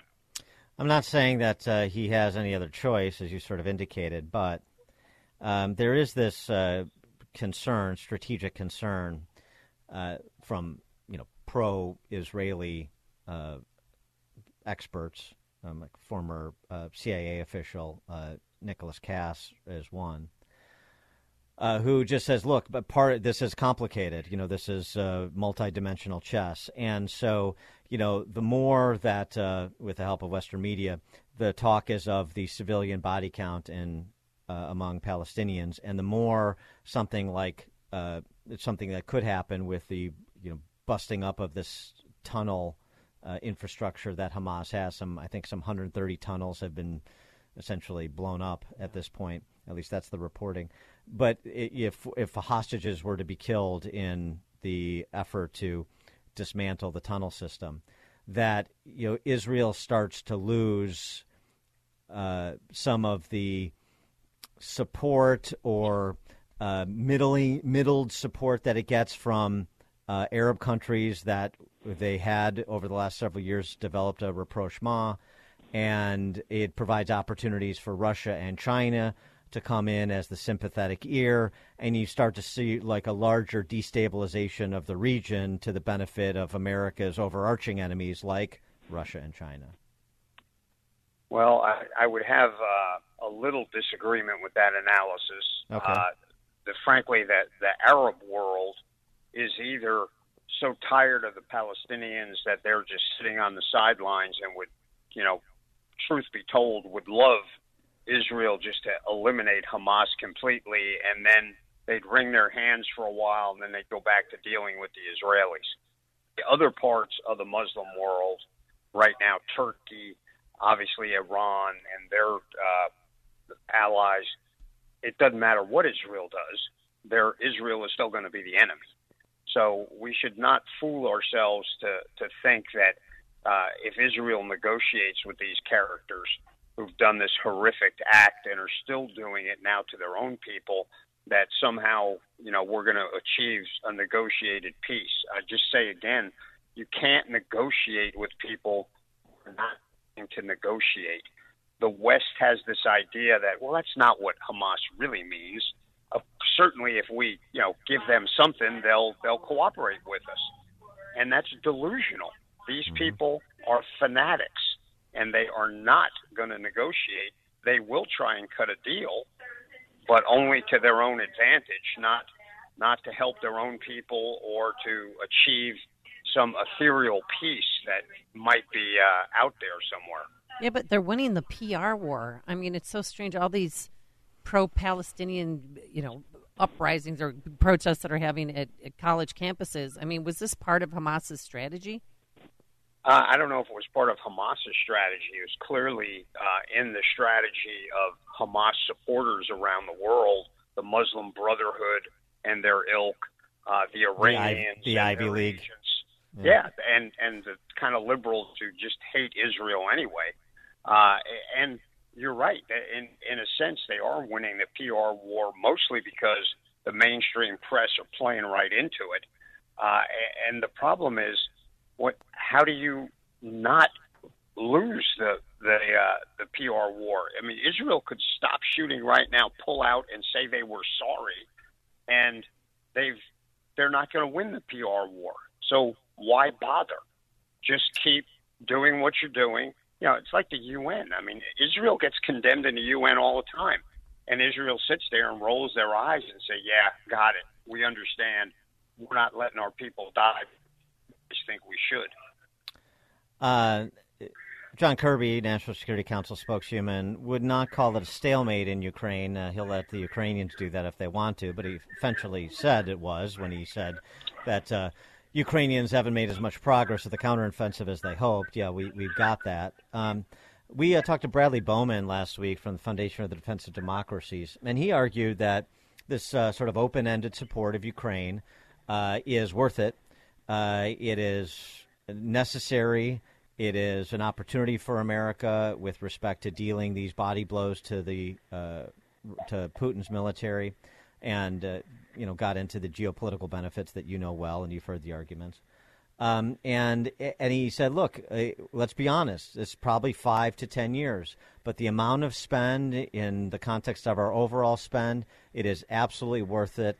And he's not so worried about an accounting. I mean, he's not saying we should be profligate with our money, but he's still not so worried about an accounting, which is sort of fairy tale stuff anyway, of how the money is spent by Zelensky and company. But hey, if we're in for 5 or 10 years, then it's worth it. And at least he's somebody saying, I'm in for the long haul, and we better be prepared to be in for the long haul. How do you react to that? Well, one part of me, wants to say, well, thank you for at least being honest about what you believe.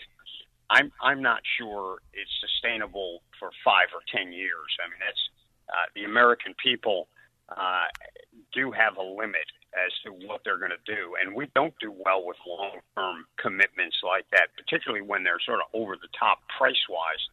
I do agree that we should be supporting Ukraine right now, not necessarily because we want to and cause body blows to Russia, though that that'd be fine if it happened, but because we can't let Russia win, because that would fundamentally shift the entire international relations, world rules that then China and others would use as a precedent to other actions. So the cost down the road would be horrendous and frankly worse than what it's costing now. Well, but then But reconcile that for me, because it can't be open-ended. We need to put them on some timeline, but we can't put them on an artificial timeline. So how do we make an assessment? What metrics are we looking for to say 6 months, a year from now, we can't do this anymore, if at the same time that would mean that Russia rolls over the Ukrainians and into Kyiv? How do we make the call of when?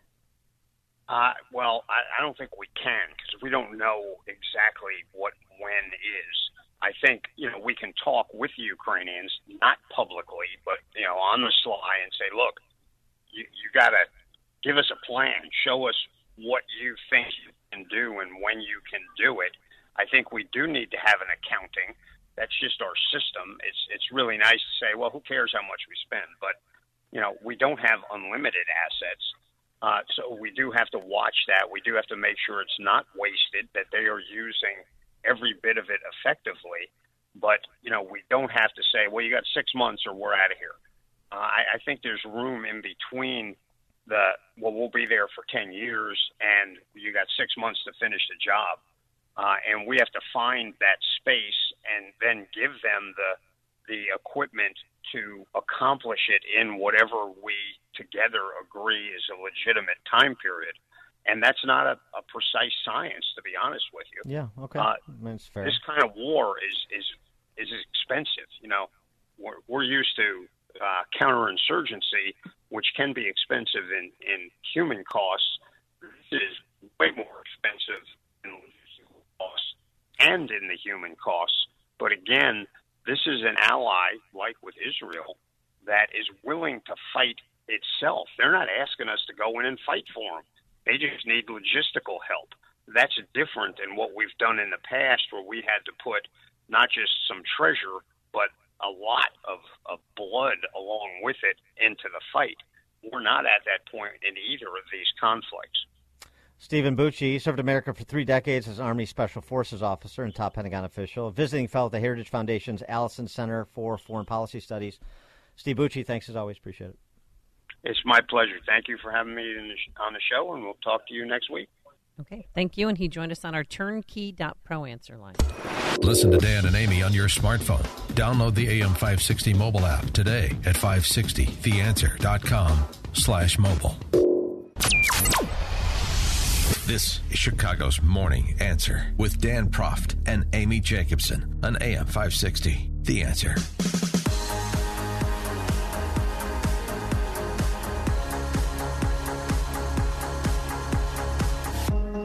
Top of the morning, Dan and Amy. We played at the outset, but it bears a replay. The way that the Republican presidential debate in Miami began last night. Oh, yeah. People are begging to hear it again. They keep texting our text line, which is great.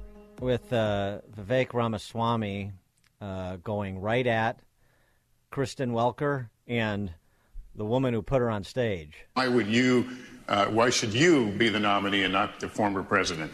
I think there's something deeper going on in the Republican Party here, and I am upset about what happened last night. We've become a party of losers at the end of the day. It's a cancer in the Republican establishment.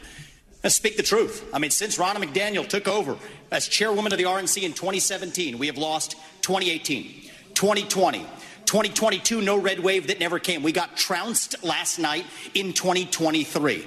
And I think that we have to have accountability in our party. For that matter, Ron, if you want to come on stage tonight, you want to look the GOP voters in the eye and tell them you resign, I will turn over yield my time to you.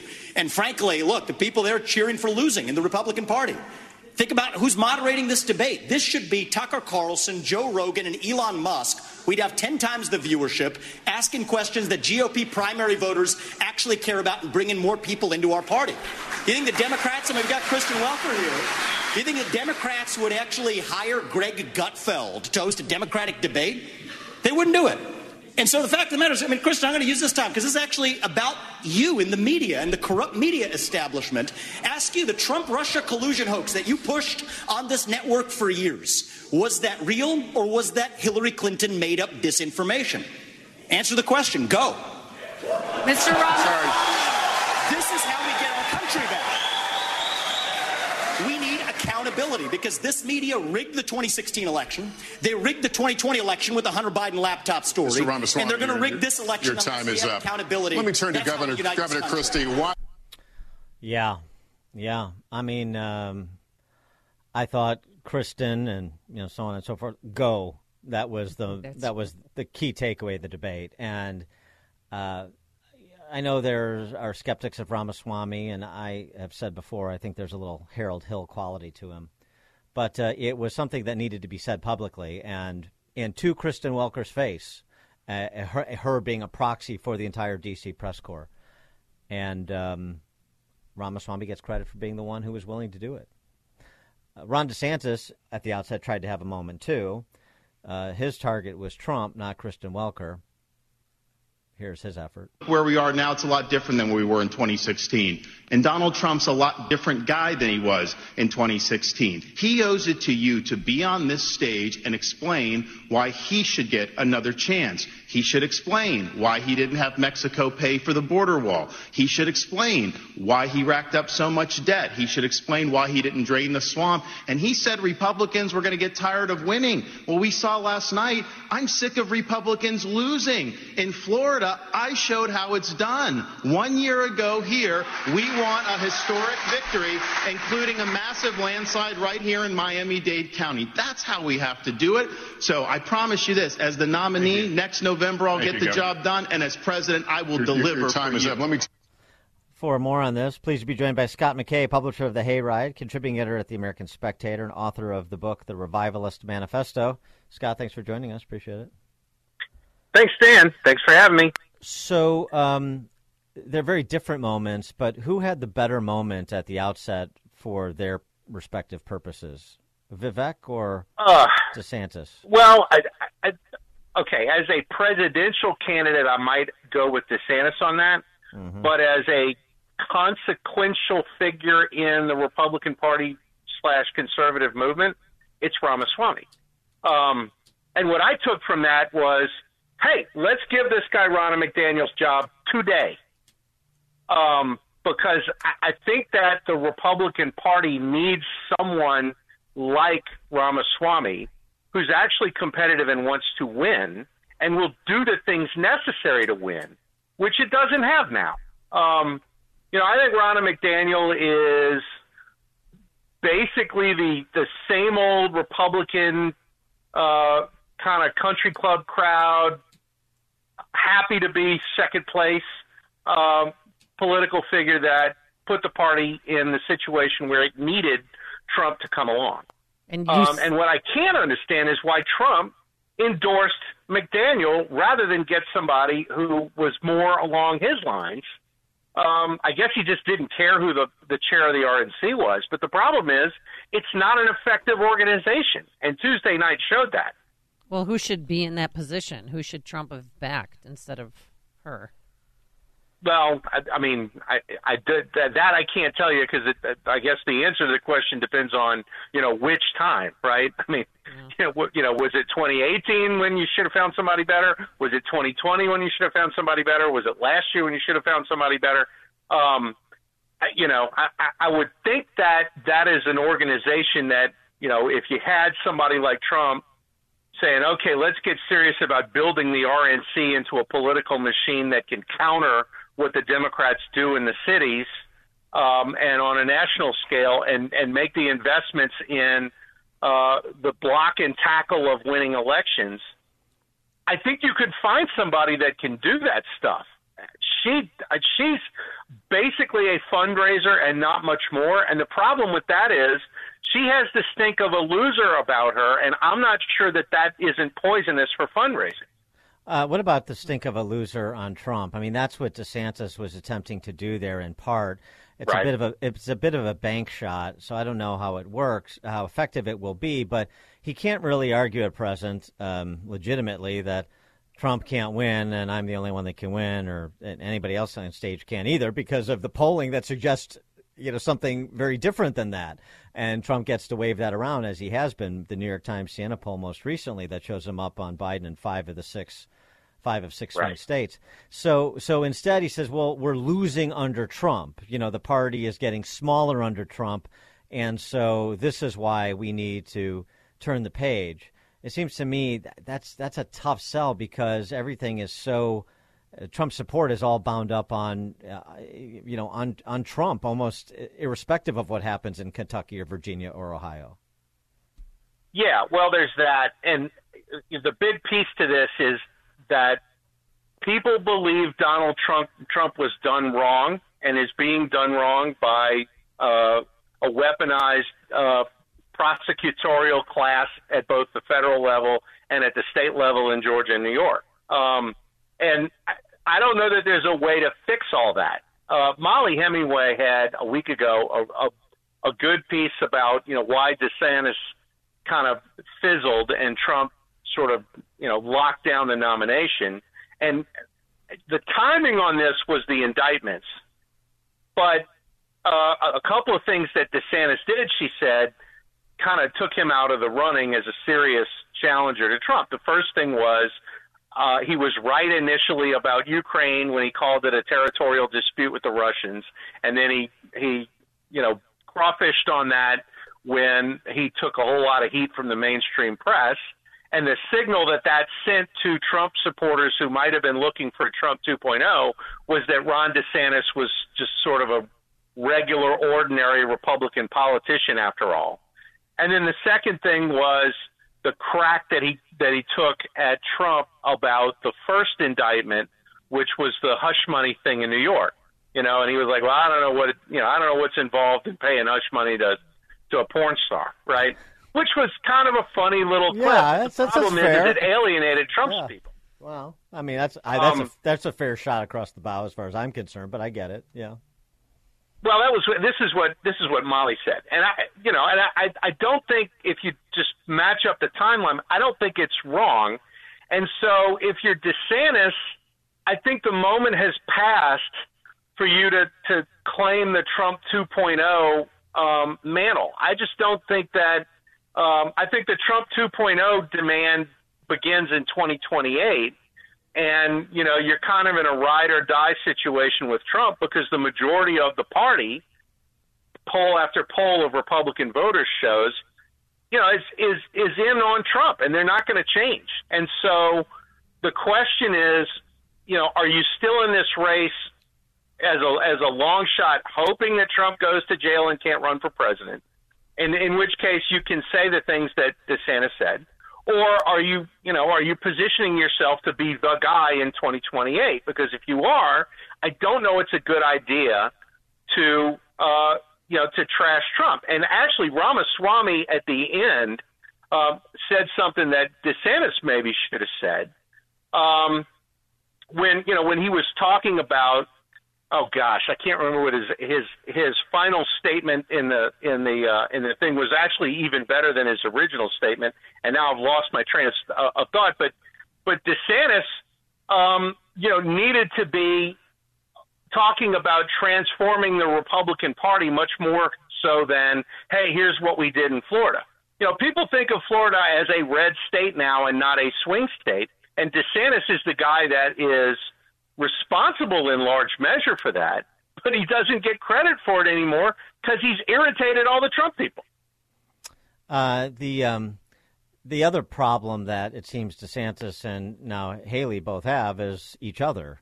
And so, right. if they're running neck and neck in second place and dividing up a third to 40% of the Republican primary electorate, then they almost ensure a Trump victory in Iowa, and then momentum starts to roll downhill, right? Yeah, it's a death struggle. When you have – and I don't think they're similar candidates. They're similar only in the – you know, from the standpoint that they're kind of Trump alternatives. Haley is, you know, without question sort of the neocon – Bush Republican avatar in this race right now. She's just in a different package than those usually come. I mean, usually they look like Mike Pence. And DeSantis is sort of the quote unquote acceptable alternative to Trump for Trump voters. And you know, the problem is you know, his base is Trump's base, and they like Trump better than him. So. Mm-hmm.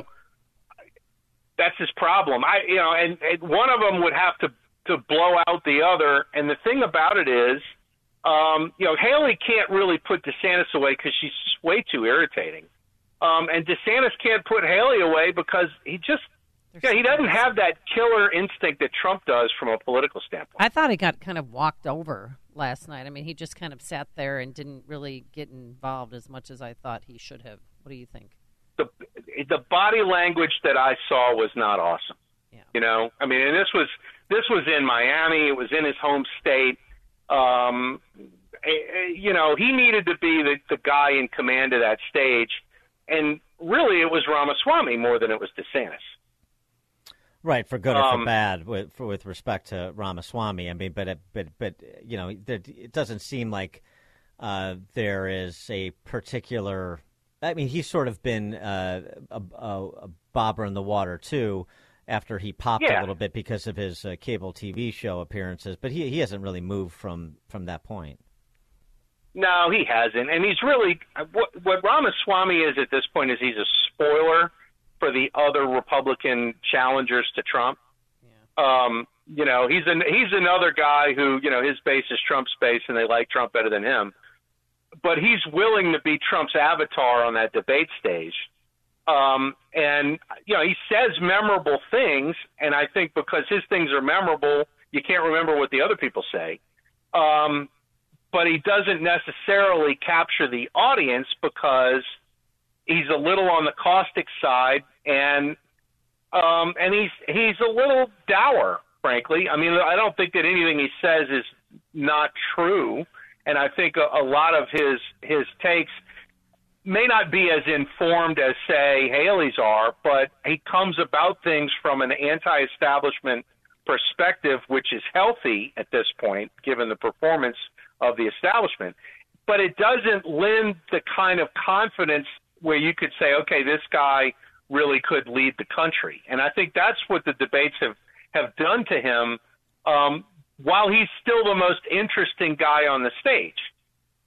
He is. Scott McKay is the publisher of The Hayride. He's contributing to The American Spectator. He's the author of The Revivalist Manifesto. And big news. He's featured at our Freedom Summit on Saturday at the Westin in Itasca. I think that we still got some GA tickets available, so we'll be talking to Scott the McKay guy, Scott the Hayride guy, Scott McKay from The Hayride. We'll be talking to him on Saturday, among many other conservative thinkers. Scott, thanks so much for joining us. For sure. See you guys this weekend. Yep. See you at Freedom Summit. And again, there's limited tickets available, and you could purchase them at the door on Saturday. And Scott McKay joined us on our turnkey.pro answer line.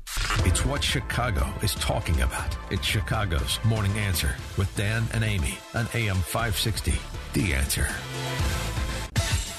If you're looking for the latest news, insight into what it means, and the sharpest opinion, there's only one station in Chicago where you can turn, and it's this one. We're AM 560, The Answer.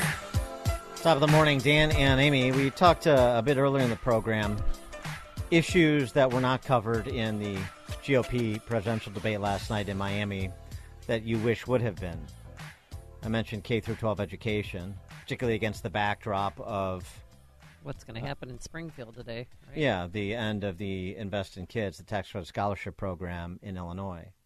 And there's a lot of school choice action that has also occurred in the swing states. So it would have been important for the candidates to comment on. Perhaps someone would have said, you know what we could do with the Department of Education? We can take that $50 billion or whatever the number is these days. Used to be around that number, you know. It's hard to keep track with the spend. And we'll just drop ship it to states to provide scholarships, to help provide anything to add to scholarships they already have, or to create scholarships they don't have, to serve more kids who are in schools their parents would rather not have them in, but they don't have the resources to get them to a school that does a better job providing educational opportunity. That you could have been a moment that could be interesting, spark a debate, like we're sparking over the tax treatment of universities and colleges in America, for example. That was part of the discussion. But that didn't happen because, of course, Kristen Welker and Lester Holt don't see anything wrong with government education in America. Yeah, they didn't bring it up. Teachers' unions are in control. Everything is right with the world. No problem. Blind spots. I've got another one. All right, what? But before that, I am sort of intrigued why you think Tim Scott's relationship with his girlfriend, since that's part of the buzz out of last night, why you think it's not going to work. Dan, her name is Mindy. Okay, she has a name. I don't know. Yeah. He's 58 years old. He's black. She's white. They get up there, and which is fine. Whatever. I don't care about any of that. But people are pointing out, oh, he's got a white girlfriend. Yeah. So what? But their body language, he didn't seem comfortable with her, and especially when she got in his private space, when they were kind of cheek to cheek taking a picture. I don't think it's going to last, and I do not think that they should get married. I don't know. It was. Well, I don't know what the state of their relationship is. I'm not sure you do either, but they've been together for a year or so, and she was at his campaign launch, last year. So I just. So because he wasn't mauling her on stage because he didn't do the Al Gore, Tipper Gore kiss. By the way, how did that work out? A little too soon there. Because that didn't happen. That they're not going to make it. No, my spidey senses. I cannot remember. I tell you this: when I go to a wedding, when the couple walks down the aisle, I know if they're going to make it or if they're not. Right. And this couple is not going to make it. As a couple. I know they're not getting married. But. And you even knew that when you walked down the aisle the first time. That's how good your spidey sense is. No, I knew. Uh-huh. Yeah. Okay. Uh-huh. Why you did that anyway, that's a topic for another show. Probably a whole show. All right. So, maybe around Christmas time. Well, I'm a silly heart. Okay. I want the relationships to work. I'm all for love and people being in love and it all working out. Mm-hmm. That's sort of my calling card. So I'm optimistic about the relationship. Yeah, it was just kind of sad because after, the debate, everybody's children ran up on their spouses or their parents, and he was kind of lingering by himself for a while. And then it got a little longer. And then his mom finally came up, and then she came up, and they took a picture. Right. I know you with the Telestrator were doing the color commentary online. That was the goofiest thing, wasn't it? But, you know, also, too, if an old man, an aging bachelor like Tim Scott can find love, then, you know, maybe there's hope for more of us. I don't know. For some guy named DP. Yeah, well, let's not get too crazy. All right. One of the other issues that should have been covered that wasn't. And this has been sort of muted since the Twitter files. And it needs to be revisited now in the context of a presidential campaign, of course. That is the censorship industrial complex. The collaboration between government and social media companies to turn off information that they don't want people to have. In addition to spreading information that turns out not to be true, but the information people don't want to have. We're seeing this right now, actually, with the Nashville school shooters manifesto and social media companies again coming in to censor that, even though it's essentially been confirmed that those documents that were released are real, are authentic, because the city of Nashville is launching an investigation into the leaker. So this is real. And lest we forget the Russian collusion, which Ramaswamy reminded us of, lest we forget the Hunter Biden letter organized by animatronic Anthony Blinken and former acting CIA director Mike Morrell, lest we forget all of the details in the Twitter files, thankfully brought to us by the Michael Schellenbergers and others, Matt Taibbi and others, per Elon Musk. There's something happening here, and it's not being talked about. Mike Benz is talking about it. He's a former State Department cyber official. He's now founded the Foundation for Freedom Online. He wants to go back to when the Internet was not being used in Orwellian fashion by government agencies. Now, and we also, by the way, have this Missouri v. Biden case that's pending, too, which is in part where we've gotten all this information about the nefarious activities of the leadership of these national security and law enforcement agencies and social media companies. Well, there's a restructuring going on, according to Mike Benz. And this warrants consideration and comment. Take a listen. The way the censorship industry is currently being restructured in anticipation of a devastating Missouri v. Biden ruling is to do a sort of middle out restructuring, whereas instead of having things run out of CISA at the DHS or the State Department's Global Engagement Center, it would be run out of what they're calling a middleware company, a censorship service provider who sits in the middle between the user and the platform, but is intermediated by essentially intelligence agency and government and major government figures who inform that middleware censorship companies' policies and filtering mechanisms. So NewsGuard is an example of this. NewsGuard, of course, has Rick Stengel on its board, who ran the Global Engagement Center at the State Department, Anders Fogh Rasmussen, who was the head of NATO for 5 years in the Obama administration, Tom Ridge, the former head of DHS, and General Michael V. Hayden, who was a former four-star general, head of the NSA, and head of the CIA. So that's who's in control, essentially, of the middleware censorship provider, who is now also doing censorship compliance for this new European Digital Services Act. They're trying to get congressional regulations to mandate middleware so that it looks like it's coming from the private sector when indeed it's, again, being intermediated by these intelligence cutouts. That's a big deal, because now you will never have the fingerprints of some official at DHS or CIA or NSA or DNI or the Pentagon or the State Department. You won't have their fingerprints on it, because the former leadership of some of those agencies has now put together this NewsGuard operation. Nobody needs to tell them what to do. They'll communicate with the social media companies as to what to censor or what to push. like all the earmarks of a Russian misinformation campaign, Hunter Biden laptop propaganda. That should concern us. CISA, he mentioned CISA. That's the U.S. Cybersecurity and Infrastructure Security Agency. By the way, that's the agency in charge with election security. You remember. Remember when Chris Krebs, who is the former head of CISA, spoke to 60 Minutes after the 2020 election. And he was one of those who came out and said, nothing to see here. Let me refresh your recollection.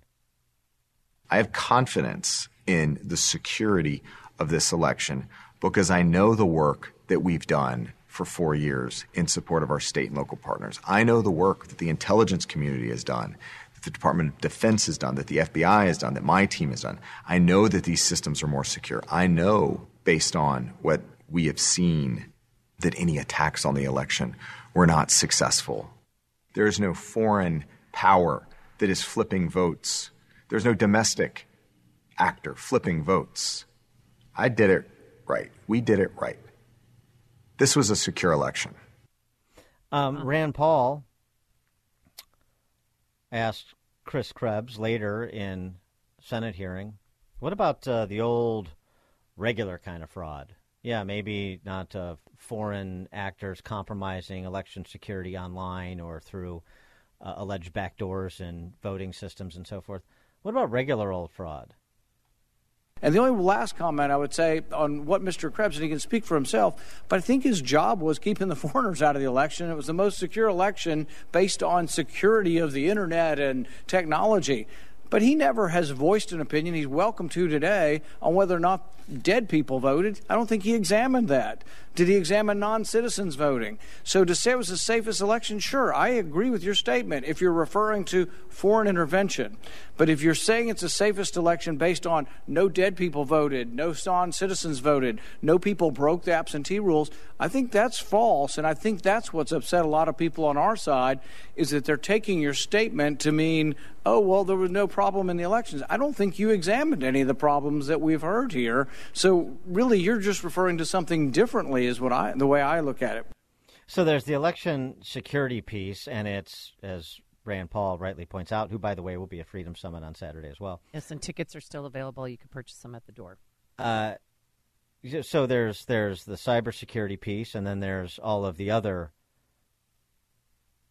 gambits that were afoot, from Zucker boxes to questions about people who couldn't vote, voting, the improper in some jurisdictions, not in others, ballot harvesting and stuffing. Those are all questions. And yet we've got NewsGuard running. So that's one issue. And these this web of agencies is all interconnected and talking to one another. And more or less one could surmise reading from the same playbook. I mean, there certainly are in 2024 if they were in 2020, wouldn't you think? And then the research. Now, again, let's not lose our institutional memory here. Go back to the research that Harvard-trained psychiatrist Robert Epstein produced and provided in a hearing before the Senate with our friend Dennis Prager, when Prager was talking about how Prager University is improperly censored by social media companies. And Robert Epstein was talking about how Google rigs the searches to move votes. And he estimated in 2016 they could have moved, round numbers here, between 2 and 10 million votes in the direction of Hillary Clinton. And how did that control of information, the manipulation of information, what people can and can't see, how many people can see and not see it? I mean, we did nothing. Republicans did nothing in advance of 2020. And then, of course, we have the high-profile Hunter Biden laptop, the letter providing the cover for the D.C. press corps to spike the story and for the social media companies to limit Americans' access to it just in advance of the 2020 election. No one's talking about this. Mike Benz, over the summer, gave a nice tutorial on how this all works.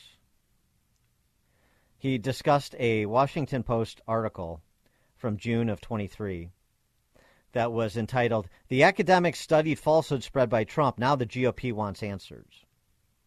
And it involves this web of government-funded actors, Stanford, University of Washington, an organization called Graphica, the Atlantic Council. These are all government-funded.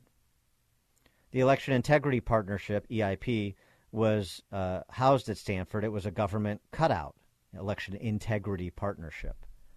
This is NewsGuard 1.0. Now we're at NewsGuard 2.0.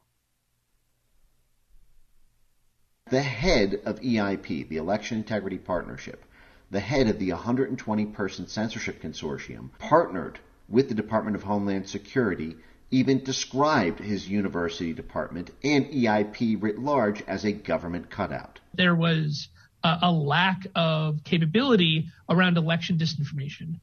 This is not because CISA didn't care about disinformation, but at the time they lacked both kind of the funding and the legal authorizations to go do the kinds of work that would be necessary to truly understand how election disinformation was operating. So because of the feedback, we're supposed to trust these leftist eggheads at Stanford to do the job the government can't do, just like social media companies were doing the job the government couldn't do. This is the basis of the Missouri v. Biden suit. I know there's a lot of moving parts and there's a lot of alphabet soup agencies, but the bottom line is you still have an infrastructure, it is growing, it's getting more complicated, and it's getting more difficult to stamp out regardless of the Missouri v. Biden decision because, as you have heard from Mike Benz, they're already restructuring it in anticipation of an adverse decision so they can do the same thing in 2024 they did in 2020.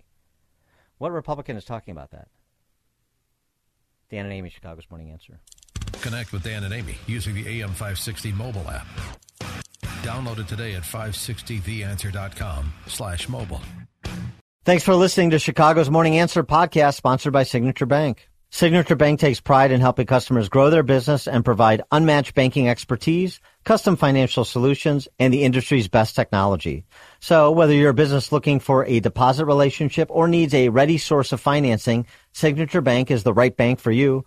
Call today at 773-467-5600 to hear how Signature Bank can help your business grow and thrive.